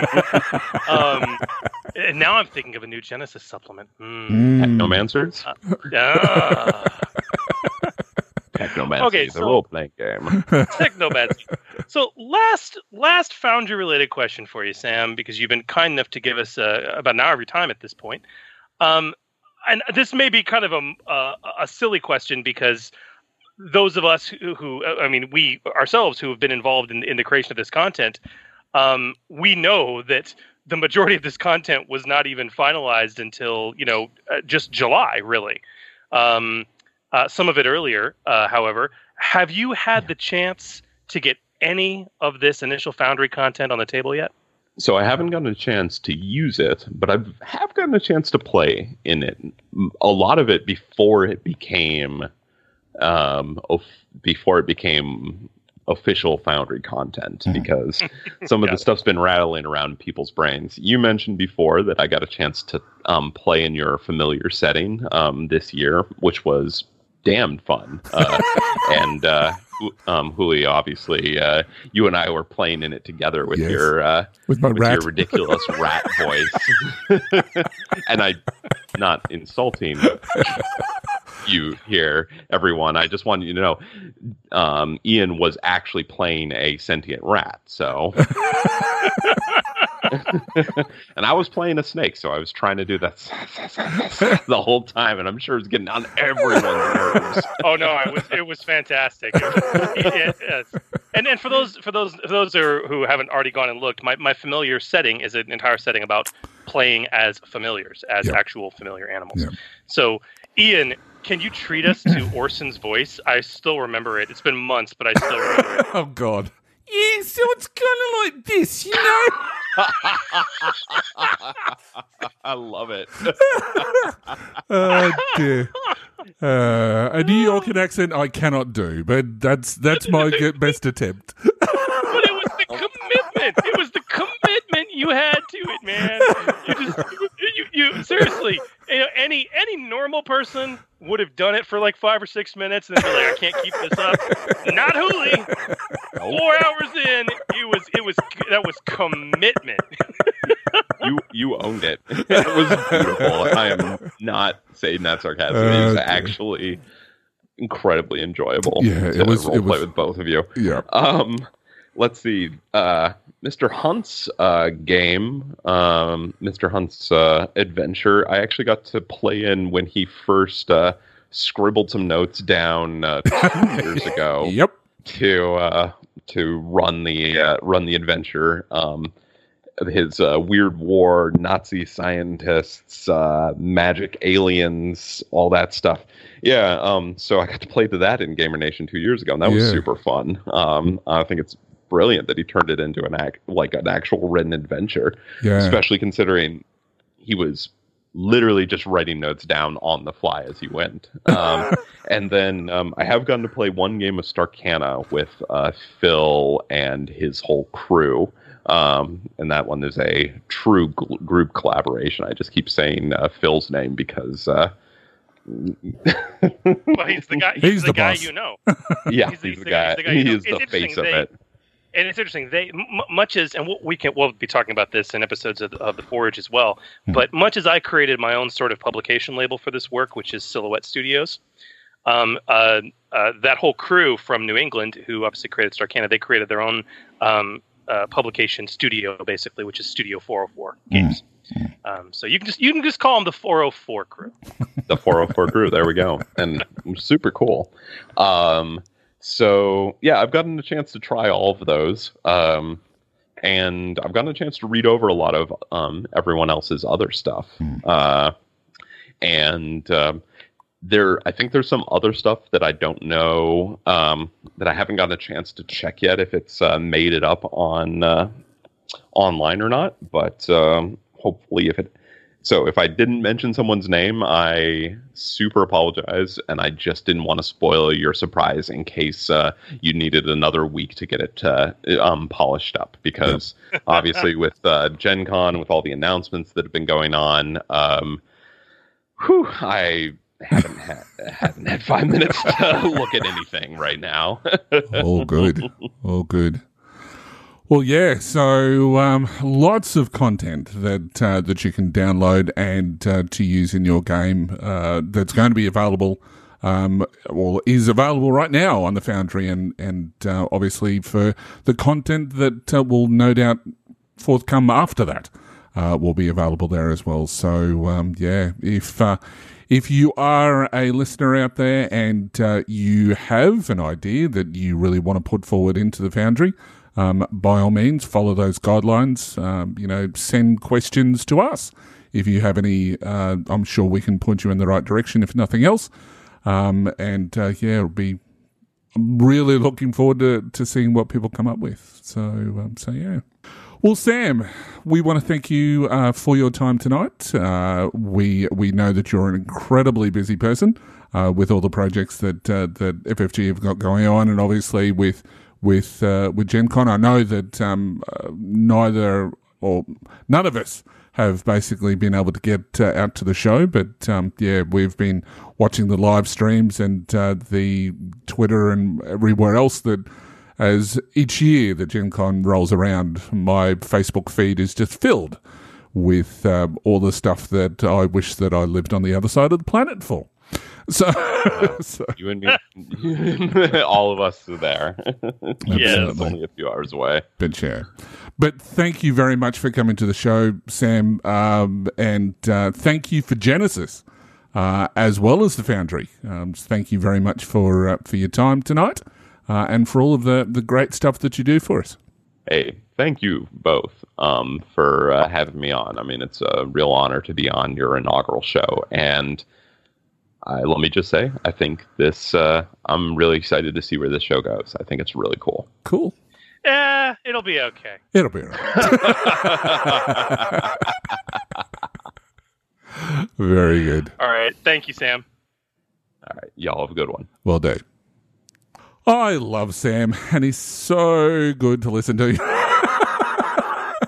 I'm going to fanboy about him a bit, um, but also he's such a good sport. yes, yes, he is. Uh, I, I've, I've, I, you know, the, the amount of time that he dedicates um, of his own volition and his own free time, Yep. um, just to us, the fans, the community at large, is is staggering. He is quite a fellow. So thank you, Sam, again. Yeah, indeed. And hopefully we'll have Sam on the podcast at a later stage. I'm sure that he would. Um, yeah, we'll we'll we'll see where that goes. But anyway, now as we mentioned, we have another special guest um, to kick off the inaugural uh, episode of The Forge. Um, and uh, we're going to um, have more um, special guests in this segment um, in the future. Uh, and we'd like to call this segment Breaking the Mold. Breaking the mold. Ah, so the Genesys Foundry is an exciting community of fan created content for Genesys. New settings, new rules options, adventure and campaign modules, and much, much, much more.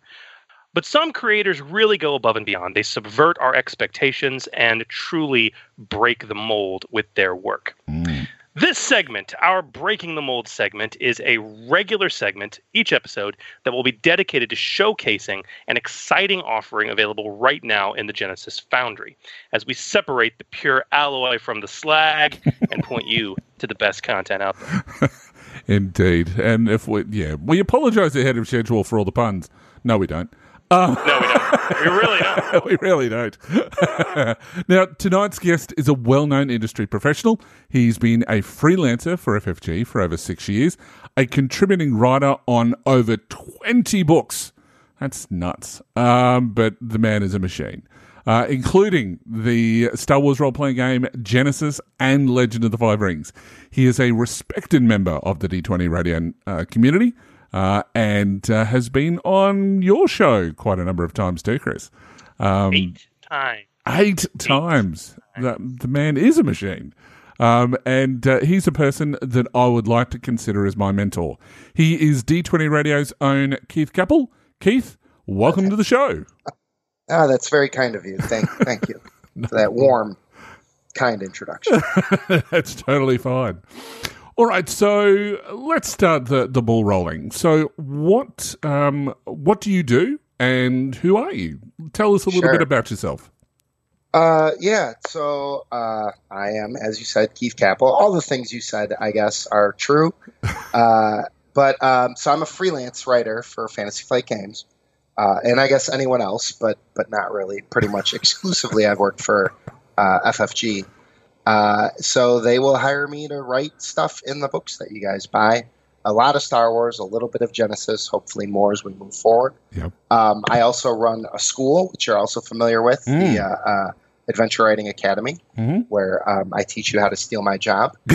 uh, and uh, uh, what else do I do? I bartend. I used to be in the Navy. Uh, and, you know, mostly I just sit at home by myself and write all day. That's my thing. Very That's what I good. Now, obviously, uh, our listeners are wanting to. Well, I I hope if they're listening to the podcast, they're they're going to be wanting to to be involved in the industry. So, would you like to tell us a little bit about uh, the academy? Sure. Uh, so, Adventure Writing Academy is a uh, a year long program that meets once a month, and that one night a month for four hours, you will be engaged in a uh, intense, fun, weird, insane uh, kind of writing workshop, uh, where my wonderful teacher Maggie Ritchie uh, will guide us through uh, some discussion, some live readings and uh, uh, some some sit down and take out your pens and pencils and let's start writing uh, exercises. You've been through the program. You're one I of our, have, our absolutely. grand success stories, as you well know, uh, Hooly. So uh, you could probably say about, almost as much about it as me. But uh, uh, it's based on the same program I went through uh, in college at Columbia College Chicago. Maggie went through the same program as well. Right. She's much more educated. She got like a master's and a teaching certificate Mhm. uh, for the program, so she's far more qualified to teach the course than me.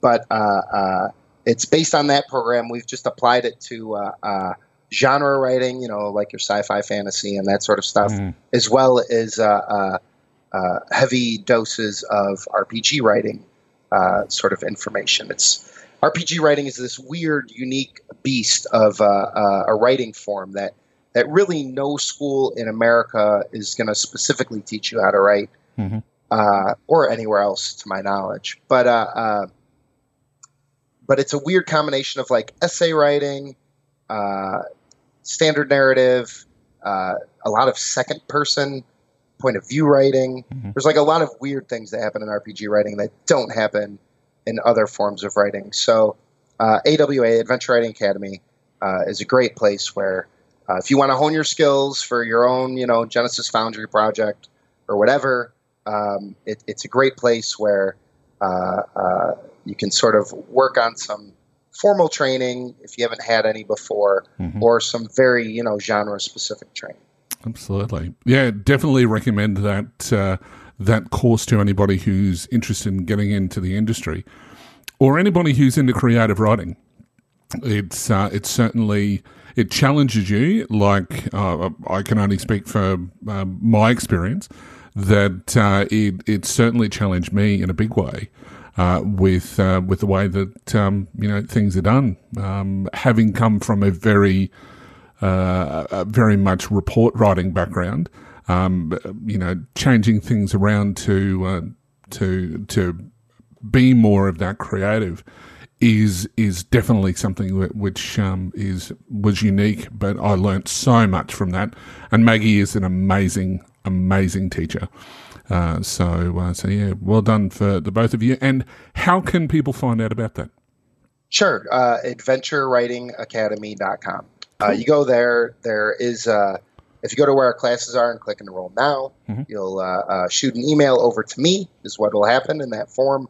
And I will contact you back to make sure you're a real person. Mhm. Uh, and once we have, I think it's uh, the threshold is uh, five or six. Once we have five or six students that are ready to go Mhm. the same day and the same time, we will uh, set a start date and we will begin class. Nice. Uh, the big uh, the big cherry on top, uh, which I forgot to mention, Mm. is we get the, the designer of uh, you know the narrative dice system, Genesys, if you will. Yeah. Uh, Jay Little comes and does a, a four hour talk, a four hour seminar Yeah. for our eleventh course. So That Uh, was that's always so eye opening, so eye opening. So, um, so yeah, he's he's obviously been around the traps as far as um, his ability to be able to to teach. That's for sure.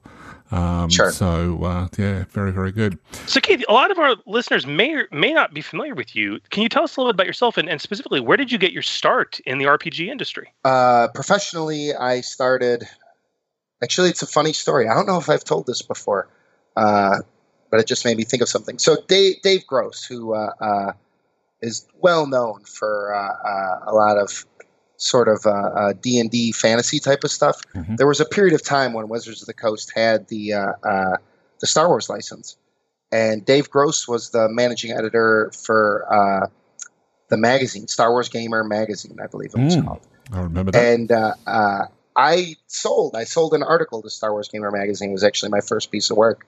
I must have been like 17 or 18 years old, and uh, um, you know, I was just uh, a random kid, and uh, uh, I wrote what did it? What was it? It was like a Crimson Empire mini source book. Ah, Crimson Empire comics from Dark Horse Comics. Yeah. And so, you know, I did like five or six NPC stats and maybe like one weapon or vehicle or something to that effect. Yeah. And it was laid out in an article, and he said, "Hey, I like this," and uh, uh, he said, "Yeah, we're going to put it in issue 13." Unfortunately, the magazine was canceled as of Oh. issue 10. Yeah.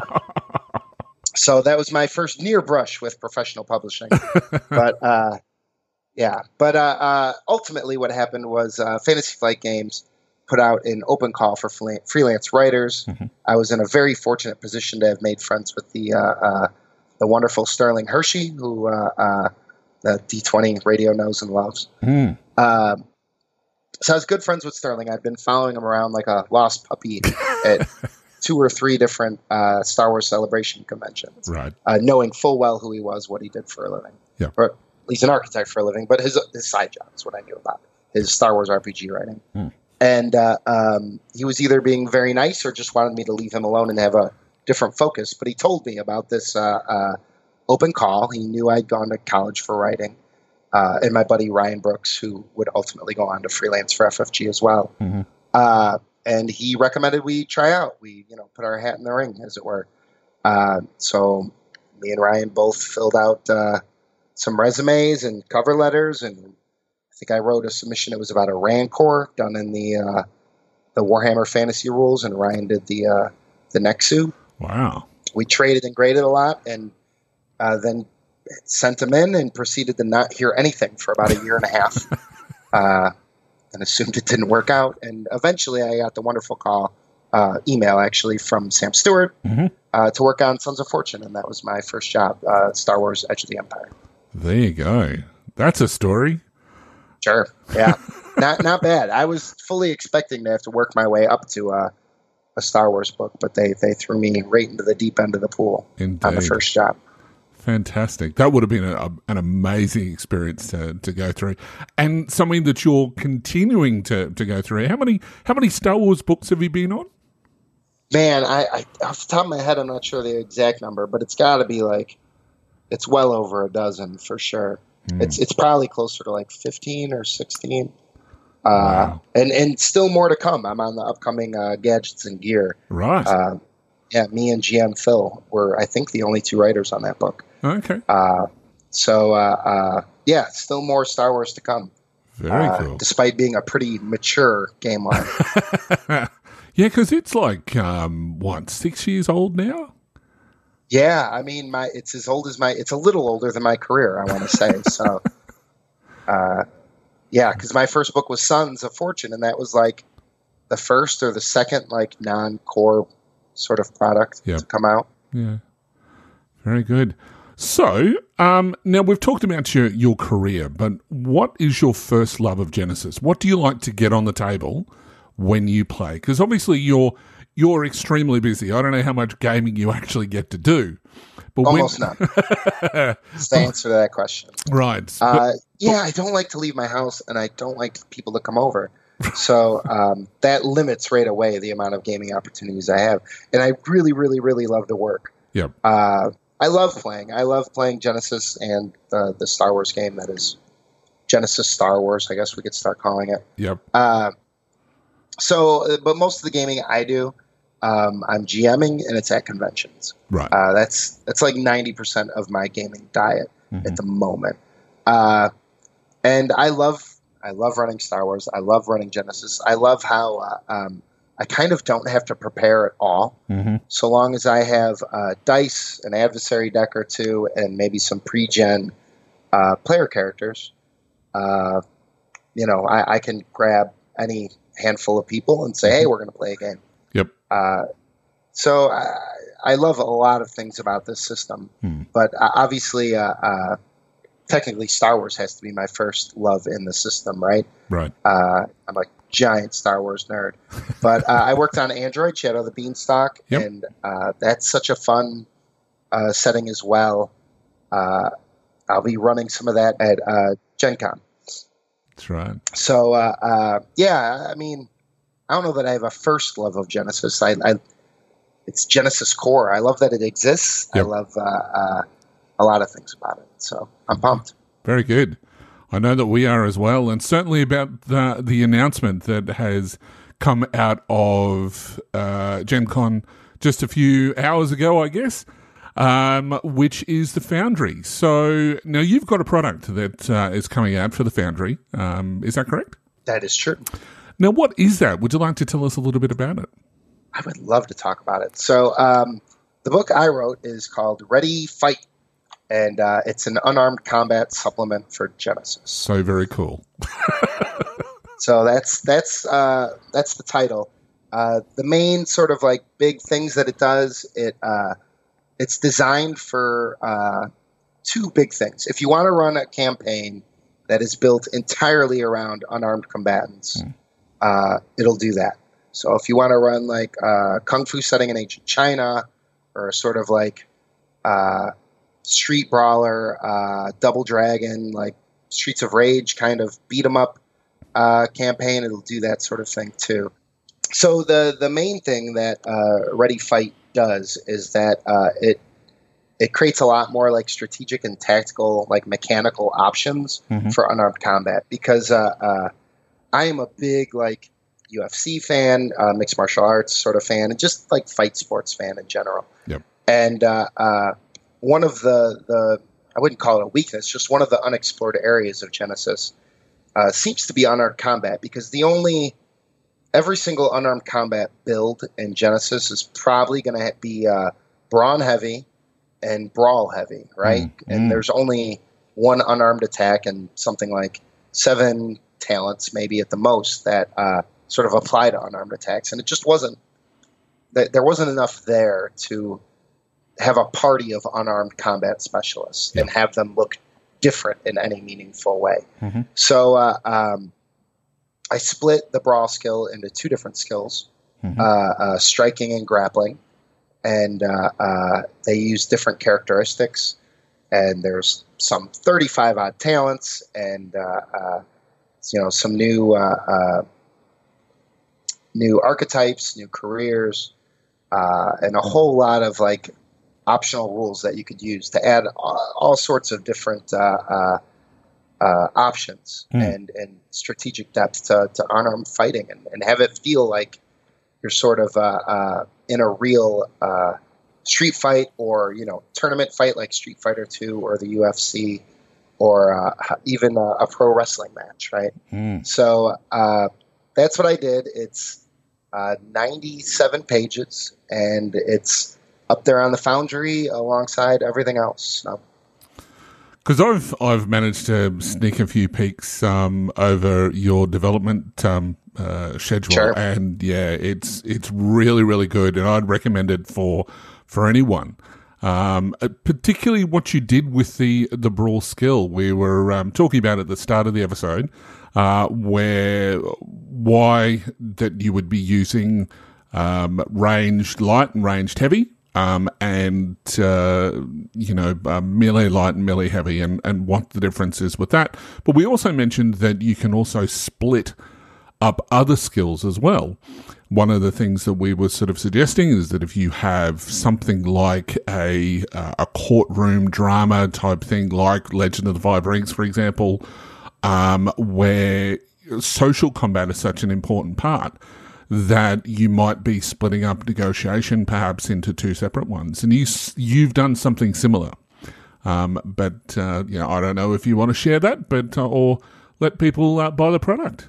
yeah, no, uh, I think splitting skills is something that's been uh, part of Genesys from day one, right? I think if you even look in the core rulebook, it talks about how optional it is uh, and when you should be uh, consolidating ranged or melee Mm. and when you should be splitting it or pilot or you know there's a few skills that Yeah. can optionally sort of uh, break apart and I, I think what it comes down to at least my interpretation is uh, uh, if your campaign focuses on one skill a lot Mhm. uh, it's going to benefit you the gm uh, and it's also going to give longer life to the campaign to split that skill up because it creates first of all it gives people something else to spend xp in Yep. and uh, it gives players a way to make their character look different than the person's next to them. Hmm. Uh, if it's a huge part of the campaign, if it's like, well, you can't can't do this campaign without uh, uh, uh, you know the survival skill or something because Mhm. it's an outdoor exploration campaign, then and, and everybody's like, oh man, well you got to have three ranks in survival. It, that would make me immediately be like, oh, I should probably split survival up into like two different elements at least of what it means to, to engage in a Mm. survival campaign, right? Like maybe uh, uh, maybe uh, navigation is you know land navigation is completely different from uh, uh, from tracking or Mm. something like that. Yeah. Uh, you know, what, whatever it might be. But- Yeah, you might split it up into like orienteering and foraging, for example. Right, right. There you go. Th- That's a great split too. Mm. So obviously, there's no hard and fast way to how it's going to get split. Uh, that's going to be up to you at your table or whatever supplement you happen to be buying. Yeah. But when I was looking uh, uh, for Ready Fight, uh, I saw that yeah, man. Uh, if I get f- four or five people playing this and they get to build their own character, every character is kind of going to look uh, very similar at, at the start. Yep. Uh, so, the, so a great way to change that was to split the skills up, and also something I did was uh, actually change one of the characteristics Okay. uh, from brawn to agility. So there's a, a brawn uh, brawl skill which is grappling, Mhm. and there's an agility uh, brawl skill which is striking. So, nice. uh, and I think that's okay. There's nothing that says you can't do it. Mm. Uh, so that that's that's sort of another thing to look at because if I kept it brawn, then immediately every single character, every single player that gets built in the system is going to go brawn heavy because it's by far the most important skill in these sorts of campaigns that deal with unarmed combat. Yeah. So uh, I didn't want that. I wanted a little more variety. So uh, I changed the characteristic as well. All right. So, other than that, is can you sort of just to give us a glimpse of something exciting in your product? uh, You know, whether to, to to whet our appetite.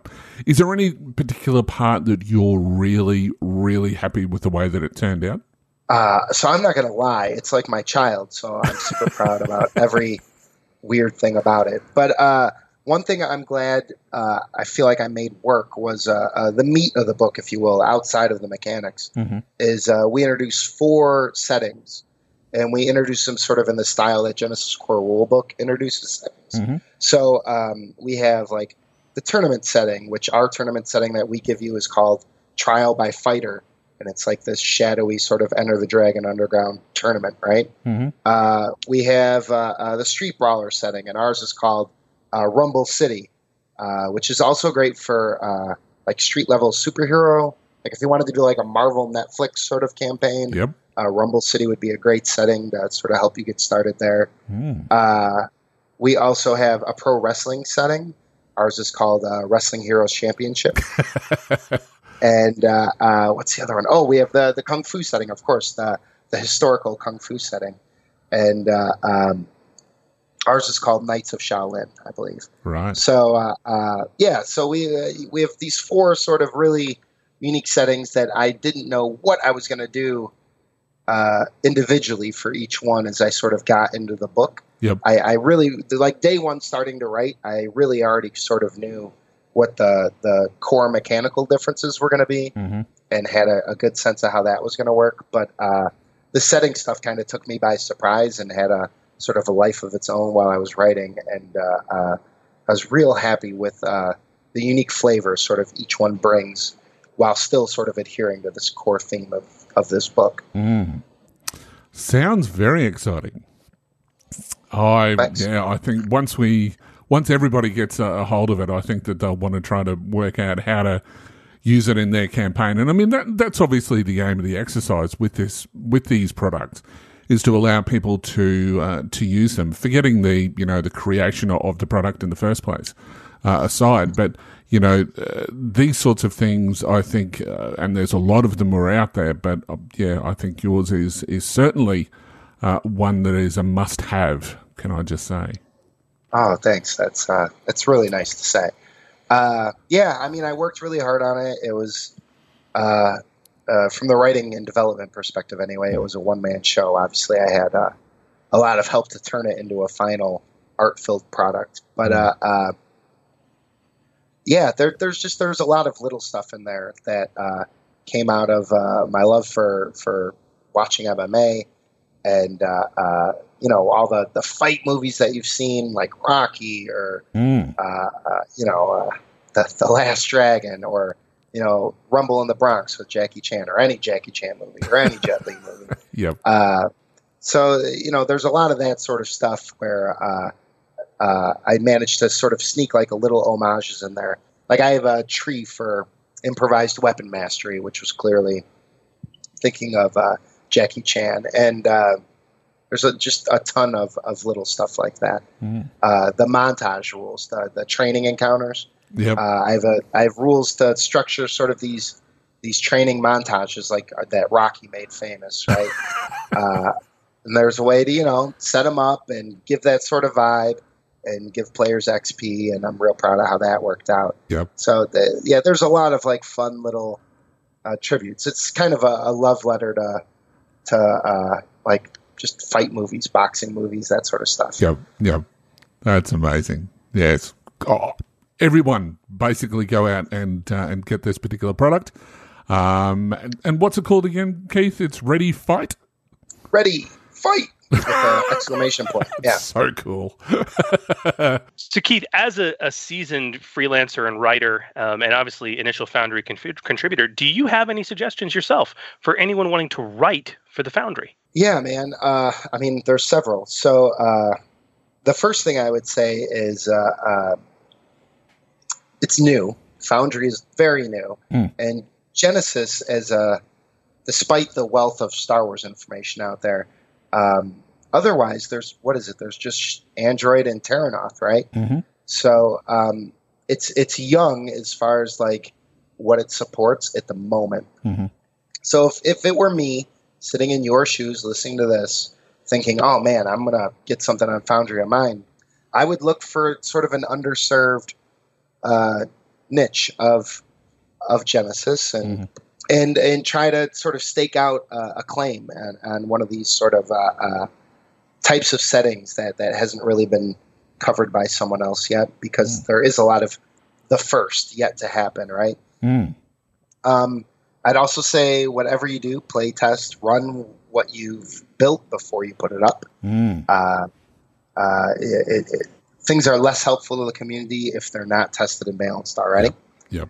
Uh, uh, I would also say uh, find some friends that are familiar with laying out PDFs and that can draw yeah. because that's that's uh, always a challenge uh, when it comes to, to building something like this when your only background is in writing stuff. Hmm. Uh, so yeah, I would say I would say start there and and do something you, you really know a lot about and you love. Hmm. Uh, that's part of what drew me to Ready Fight was that I've watched, you know, I've been watching the UFC pretty regularly for I don't know a decade or longer. It used to be something me and my dad did together a lot Yep. and uh, um, so so it's something I was really educated on already. Uh, so so I would say try to pick something that you have like a take on. You know what I mean? hmm Uh, something you have some some sort of experience or education about, and, and steer it in that direction. Otherwise, hey, if you got a homebrew setting and you just want it to be up on the Foundry, man, have at it. Put it up there. uh, show it. Show the world. I think that's great too. Absolutely. And I think that that's something that uh, I know that Sam has mentioned, but get things proofread. Um, Sure. You know, even something from that I know that you've suggested to me in the past is that get everything that you, you've done um, down on paper and then walk away for a couple of days and then come back with it with fresh eyes. And uh, that can make a huge difference as well. But certainly throw it past, you know, a good friend who you know, maybe has done that sort of proofreading before, or just to to get another couple of set of eyes uh, across the uh, across your work um, can do it wonders. Yeah, uh, I 100% agree. In fact, something I, I often say is that uh, I, uh, part of the big reason I'm uh, as competent at what I do today with regard to writing and game design as I am is that when I first started in like 2005, really, uh, when I started Fandom Comics, which is sort of this fan Star Wars RPG comic book fiction site that I used to do. I did it with my buddy Ryan Brooks, and we were both sort of interested in getting our name one day in a professionally published Star Wars book. and uh, uh, we were, you know, at about we had different strengths for sure. He was actually uh, grammatically way further ahead than uh, uh, of me at the time, Right. and uh, uh, probably still is, to be honest, with like the hard and fast grammar rules. Hmm. But uh, uh, we would trade and grade, man. He was like my writing. Uh, I would I would fall just short of calling him my writing partner, but he was he was my peer editor and I was his. Mm. And uh, uh, anytime we'd write something, it'd be trade and grade it to death until it sounded to our ear like what professional writing should sound like. Mm. Uh, and and we did that for eight years, I want to say, and and that really made me much better at writing. I, I didn't necessarily know why something was a rule Hmm. uh, at that time, but I knew there was a rule, and it should it shouldn't sound like that. Yep. It should sound like this. Hmm. Uh, and and I learned a lot of that the, the hard, slow, long way uh, uh, with Ryan Brooks. And then I went to college, and things you know accelerated at a even faster pace Yeah. Absolutely. with some formal training. But get get a get a writing get someone whose work you can read and that, who will read your work Mm. uh, and and give you honest critique, uh, and that you know won't offend you or that you won't offend, but that that it could just be about the work Yep. and making it better. Uh, and if you find that, that's that's worth more than you know anything else in this business. I would say early on in your sort of aspirational career. Totally agree. Totally agree. All right. Lastly, gotta say and ask if you can tell us what's next for you. what's next is uh, a good question. Uh, uh, at the point of this airing, it's probably uh, uh, another game to run at Gen Con, to be honest. But Right. uh, uh, I, I think my next release is going to be Gadgets and Gear. Mhm. Uh, it's the only other thing I've announced at the moment. Mhm. Uh, although there are uh, a lot of plans, which uh, it might be a little too early to announce any of those. Fair enough. But there are plans for follow ups to, to Ready Fight, uh, uh, complementary products and stuff like that that I'm hoping to put up over the course of the next year Yep. on the Foundry. Uh, uh, and, you know, if people like Ready Fight and, and like one of the settings in particular, any of the four, if there's if there's one that sort of uh, emerges as the, the most popular, I'd really like to do uh, uh, a full setting book just for one of those that sort of further expands some of the ideas presented in the court in, in Ready Fight uh, along that sort of narrower scope. Mm.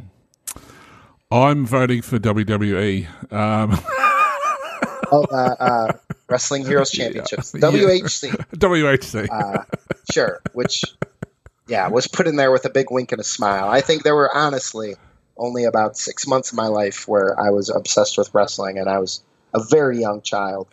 But uh, um, but it felt like I, I knew it was something popular, and I knew it would fit in this.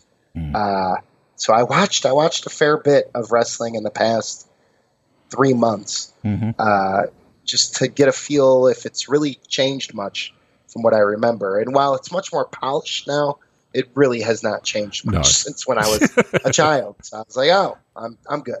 Yeah. I know what this is about. Yeah. Um, so yeah, it, it was fun. It was really fun. And I think maybe of all the settings, uh, that one probably has the most, as it should, the most uh, uh, elaborate and fun sort of backstory Nice. uh, leading into it. There's there's a lot of a lot of melodrama in the world of wrestling. So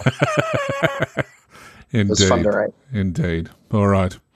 Well, Keith, thank you very much for coming on to the show, uh, this our inaugural episode, uh, and talking about uh, what you've uh, got in the pipeline and uh, obviously what uh, is now uh, ready for download from uh, from the Foundry. So, uh, thank you very much. Uh, we're very Oh. happy that you can make it onto our first show. Keith, as always, it's been a genuine pleasure. Thank you. Uh, honored, honored to be on the uh, the first episode. So that was amazing. Keith is a bit of a legend, um, and we're so happy he could make it on to our first show. So thank you again, Keith. Um, Word. That yeah, he's just yeah. I can't speak more highly uh, about Keith. Uh, He's just, as I said, a bit of a legend as far as I'm concerned. All right, so um, hopefully we'll have a few more, um, and we certainly do have planned um, to have people um, that um, come on to breaking the mold to talk about their work. So if you are a uh, a person who's uh, got your work put onto the uh, put onto the Foundry. Um, we want to hear from you. Let us know. Uh, send us an email to forgegenesys at d20radio.com. Uh, and uh, yeah, we'll uh, we'll take matters from there and um, hopefully get you on the show. All right, so that's that segment underway. Um, we've hopefully you've enjoyed that. Um, but now we'd like to introduce you to another segment, which is called Under the Hammer. Under the hammer. Welcome to Under the Hammer, the segment where we will answer your games and rules questions about the Genesys role playing game as it impacts both rules and content creation, and of course, play. Now, this episode, we've got a couple of questions to get us started. Chris, would you like to read out our first question? I certainly can. Uh, this comes from the illustrious Darth Zorg, who asked the following When is the best time to break the rules creating adversaries, minions, rivals, and nemesis? And he's specifically referring to uh, core rulebook page 202, creating adversaries. Mm. So, when is the best time to. That's a deep question for the first one. Um, Yeah. so, when to break the rules? What does he actually mean by that, I wonder? Um, well, I've I've only ever had to do it once. right. Um, well, well, twice. okay. Tell us about that. Well, and they both had to do with magic or, or a derivative of magic. Um, Right. uh, my my familiar setting that's actually on the um, uh, on the on on the Foundry right now. Mhm. Um, uh, you have NPCs that are, are going to be using magic because magic is a big part of that setting. Hmm. Um, and then additionally, anytime you uh, you uh, you know bastardize the magic rules for something else, I have another uh, uh, product that's being developed right now, um, which deals with superheroic powers, Hmm. um, which are very much based off of the core mechanics of the the, the magic system. Yep. Um, and I, I had to do the same thing there. And in both instances, it was a case of where I have minions and rivals that I would like to have magical capability, meaning that they need to cast spells. Mm. Well, can you can you guess what the inherent problem with that is, Hooly? Because minions can't spend strain for a start. Correct. And rivals, they can, but it's going to affect their wounds. it's going to affect their wounds. Yes. Um, so, you know, with Nemesis, not a problem. They're built the same way players are. So yeah, I actually had to. I had to include in *Familiar*. You'll actually find a sidebar in the adversary section, uh, specifically talking about modifying the rules for this. That basically, I had to do two things. Um, uh, the first of which is I had to say, look, for for minions uh, who have magical capability, yeah, they can voluntarily spend strain, and it just goes against their wounds. Um, uh, and for both minions and rivals, I had to make a recommendation, and you'll notice this in the stat blocks.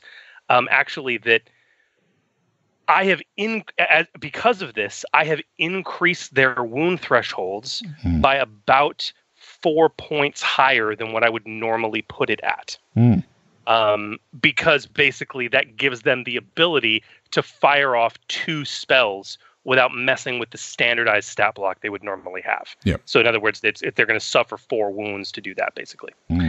Um, does that make sense? It does, absolutely. Well, yeah, it's the only time I've ever had to modify the rules. Hmm.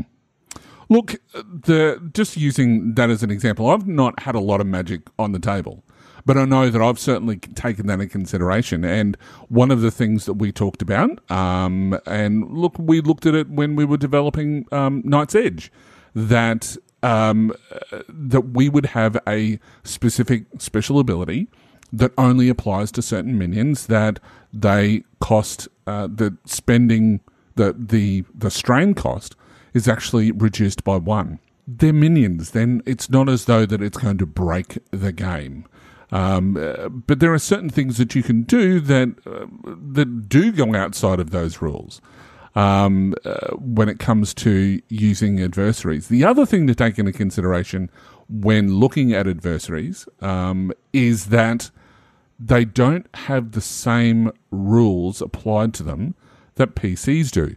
They don't have Right. to have X number of first tier talents before they can get onto a second one, um, or onto their, their tier two talents.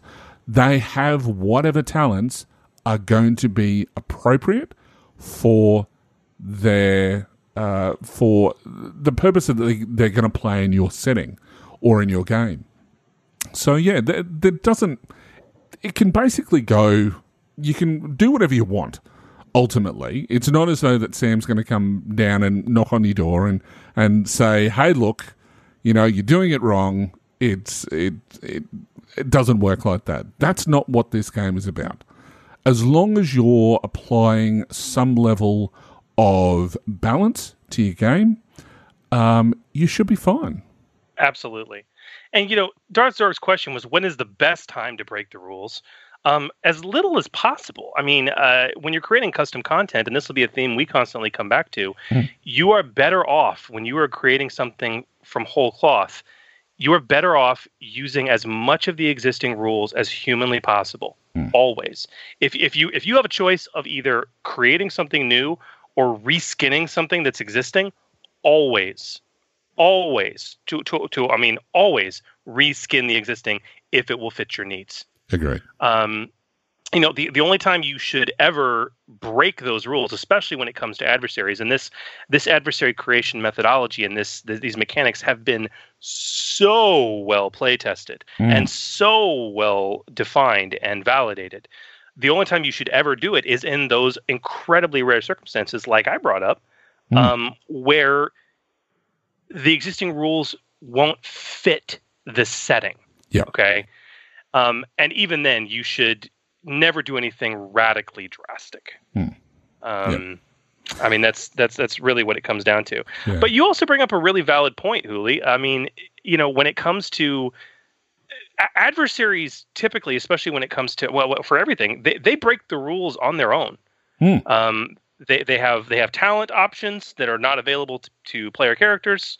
They can take a, a fifth tier talent with nothing else if you feel it's appropriate. Mhm. Um, you know, their very nature tends to kind of break the rules. Absolutely. And probably the, the, the thing that adversaries, and, and I've said this quite a number of times, is that there is nothing in the rules, although that some people say that there are, there is nothing in the rules that says that minions can't have talents. For example, if you want to have a bunch of ninjas that are just coming out en masse, so you want them to be, you know, you want to have a minion group of four or five ninjas, but you don't want them to be dispensed with very quickly, give them a couple of ranks or, or one rank in adversary. It's, you know, it, it makes them last that little bit longer and allows that little bit more fun at the table because you're going to get occasionally some despairs. But it makes them so much more intimidating, even if it's just from a from a psychological perspective. So, um, so yeah. The other thing that, that I'd like to raise as well, when it comes to uh, to minions and rivals and, and nemesis, is that there is also special abilities. We can't sort of. uh, One of the things that you know, it's it's easy to say, right? Well, I'm going to pick this talent. I'm going to pick this talent, but perhaps that no talents really suit what you're trying to do with that particular character. And I know that a lot of the Star Wars um, uh, setting books that have been coming out, like Dawn of uh, Rebellion, uh, as well as uh, the the recent Clone Wars books, is that all of the stat blocks for major NPCs that we see in the the different shows, they don't want to have four pages worth of stat block. They just know that they do something specific that really speaks to the type of character, and so they'll give them a special ability. And I think that that's something that you should really consider when designing your minions and rivals. And there really is nothing in the rulebook about how to do that. So, you know, just obviously, again, look at balance, but that's something to consider as well. Yeah, and honestly, as well, it sounds like we're going to see a little bit more rules around adversary design Yeah, uh, absolutely. with with the expanded book, core book that's about to be released. Mm, from what Sam said, definitely. Yeah. So that'll Yeah, be that'll be exciting to sort of see what additional things that you can throw into the mix there. So yeah. My last thought on this Mm. is don't don't be afraid to beg, borrow, and steal. The best thing that I would pilfer uh, to use that could solve a lot of problems to sort of break the core rules Hmm. um, is actually a suggestion that was uh, a, a rule that was written for the Star Wars role playing game by, by FFG uh, by our, our wonderful guest we just had with us, Keith Kappel. Hmm. Um, that was made available in the book uh, recently released, "The Rise of the Separatists." Yes. Um, and this was the uh, the the rules for droid phalanxes, Mm. um, which can be applied honestly to any set of minion groups, and is a fantastically uh, brilliant set of rules for anyone wanting to impart a endless wave of minions on a battlefield Mm. and still let PCs be whole hogs who take on an entire battalion basically Mm. and and without being completely imbalanced and can actually be successful um, very interesting rules. So go check Mm. those out. Indeed. All right. So we have another question, which um, this time is coming from Veronica Leonard. And she asks uh, What are your thoughts on character motivations, such as strengths, flaws, desires, and fears, and how a player and a GM uh, might best utilize them in game? They seem to be a version 2.0 of the obligation mechanic from Star Wars, but my players seem to grasp this mechanic much more easily than a GM trying to incorporate obligation into the story. What are your thoughts? Oh wow! See, I've always I've always encountered the opposite problem. I, I find that people grasp obligation more easily than the uh, the the uh, motivation mechanic um, in Genesys. Hmm. Mostly because obligation has this concrete, you know, from Star Wars has this concrete uh, uh, mechanic associated with it where you're rolling to see if it comes into play. Hmm. Um, my my thing the the best way that I have found to work with the motivations in Genesys specifically the the the strengths, the flaws, the desires, and the fears, um, is it, it, this is this is total house ruling. But I'm I'm willing, but Hooly, I'm willing to share it if if you if, if, if it has validity here. I think Um, so. Okay, so this system has this wonderful thing called a boost die, Hmm. and the system also has a wonderful thing called a setback die. Mm. You are familiar with these concepts. I am indeed. All right, so this is how I've been doing it in my Genesys games, and it's been working remarkably well, Veronica. And Yep. maybe it'll work for you. So let's talk about strengths, flaws, desires, and fears for a moment. Strengths represent an inborn positive capability for the character. Hmm. Okay. Um, a flaw is an inborn negative characteristic the character has. And desires and fears are things that are they, don't they're not quite in the same category. Some people say, oh, you know, they're like upgraded versions of strength and flaws. They're not. Okay. Hmm. A strength is a positive personality trait. A desire is a goal you want to achieve. Hmm. A flaw is a negative personality trait. A fear is a outcome you wish to avoid. Hmm. Okay. So they're they're very different things. So let's talk first about strengths and flaws. Okay. Not for every check, but I'll typically limit it to once, maybe twice a session. If I have a player who is playing to their strength, Hmm. all right, and is role playing it well, and it comes into a check they are making, that is an excuse for a boost die. Hmm. Consequently, if I have a player whose flaw would impact the situation they're in, that would provide them with a setback die. Um, to give you a, a, a an example of that actually in play for me, um, I had a player once whose whose flaw was anger. All right, and they were in in a social encounter, um, and they were not doing too terribly well. And one of the players said, "Okay, I want to do this," and he made some rationed, reasonable response and a good argument, and he was going to roll charm. And I said, "That's great, but you're getting pretty pissed off. You're getting really angry, and that's your flaw." And he just stared at me, and I said, "So I want you to add a setback die to that check." um, now, for desires and fears, I do things a little differently. Mhm. Um, and this requires a little more planning on the part of the GM, but this is how I run it. Mhm. Let's start with fear. I, I know what my players' fear characters' fears are. Okay. I will find, not in every session, but usually one player per session. I will find a way to incorporate that fear into the adventure they're going to take, into that Mm. session. Mhm. All right. If the player so this is a little this is a little meta. If the if the player ignores their character's fear, Hmm.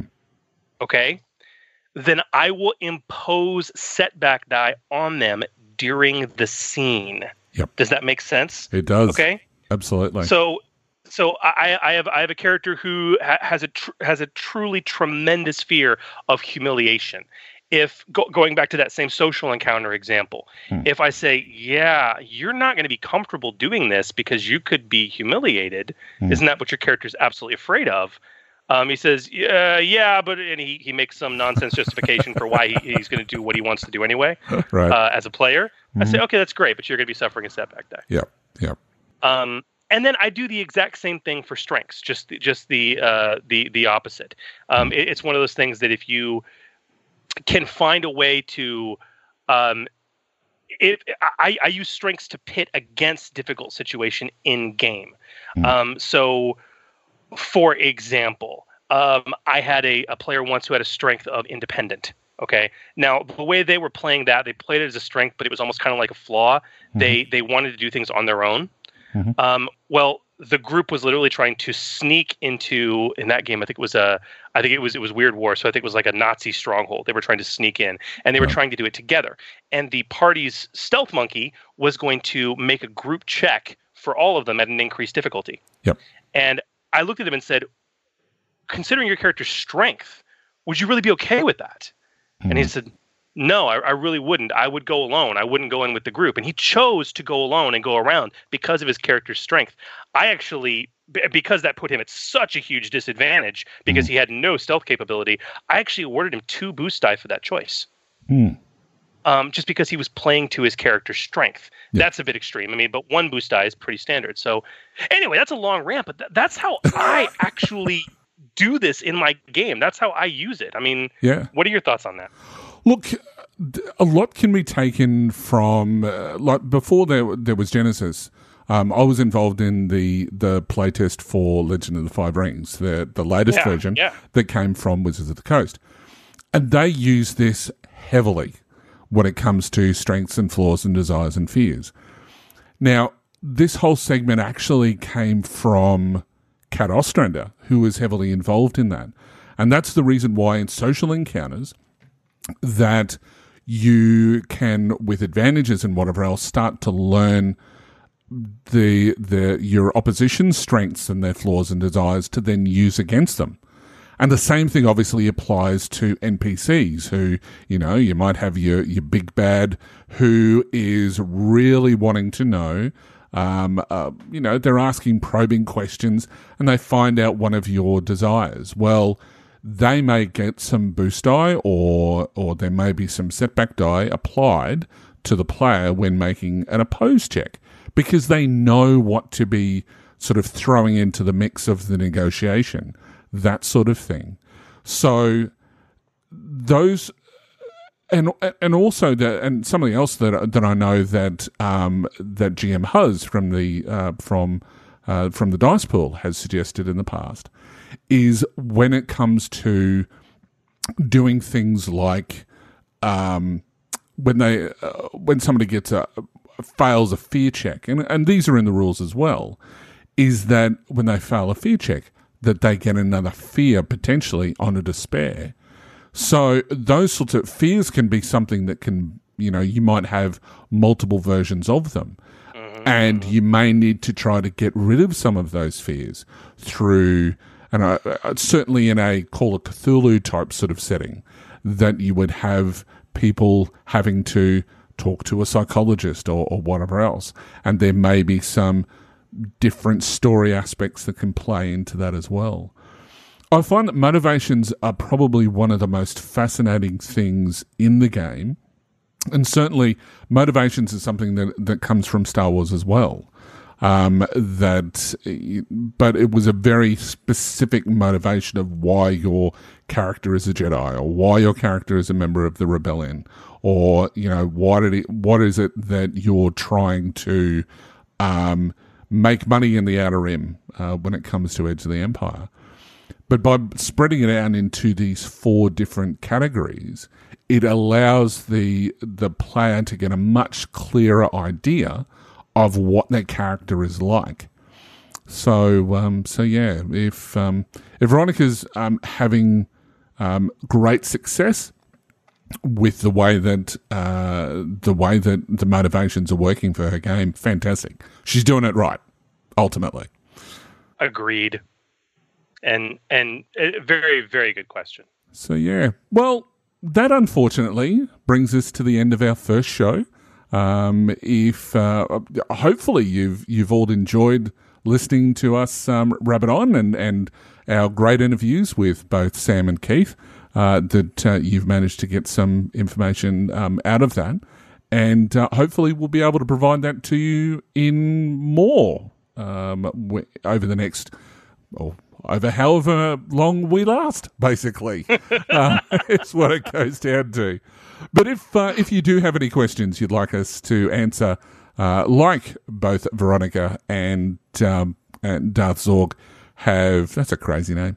uh, as they've asked, basically, uh, whether it be about developing your own content for Genesys, uh, being a GM or a player, or general questions about the rules themselves, you can send us an email to Forge Genesys. That's F O R G E G E N E S Y S.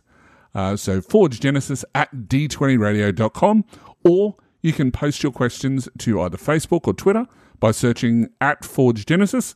And if you're lucky, you might get your question answered here on the show.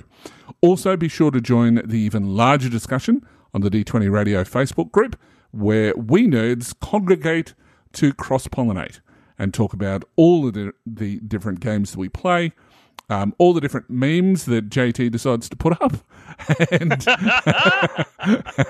and a whole heap of other things uh, about both Genesys as well as everything else. And don't forget to give us a like as well. Uh, Mm. reviews are important, so drop us one on your favorite podcaster, uh, iTunes, and of course, Facebook. Um, you can also visit us on our website at forgegenesys.com. And finally, you can find us on YouTube by Mm. searching at Forge Genesys. Indeed. Well, I think that was a pretty great show for our first one, don't you, Chris? Not too shabby. Sam was amazing. Keith, too. The hosts eh, could use some work, though. Indeed. All right, well, that's a wrap for us. Thank you all for joining us, um, for listening, and we hope that you can join us uh, next time as we continue to explore the Genesys role playing game with you. I'm GM Hooly. May your triumphs be many and your despairs be few. and I'm GM Chris, wishing you peace, love, and good gaming. And remember, the Forge podcast, helping you hone your gaming edge. The Forge, a Genesys podcast, is a proud member of the D20 Radio Network. For more information about the network, visit www.d20radio.com. The Forge is a fan-generated podcast. All the information provided on the podcast, social media, and related website is not affiliated with Fantasy Flight Games or any of their licensors. The content of this podcast remains the property of the Forge, a Genesys RPG podcast, and is intended for educational and informational purposes only. The Genesys role-playing game, Genesys logo, Genesys Foundry, content, and all material remain the property of Fantasy Flight Games. All products available on the Genesys Foundry website remain the property of their respective companies and individuals. For more information about the Forge, a Genesys RPG podcast, visit www.forgegenesys.com.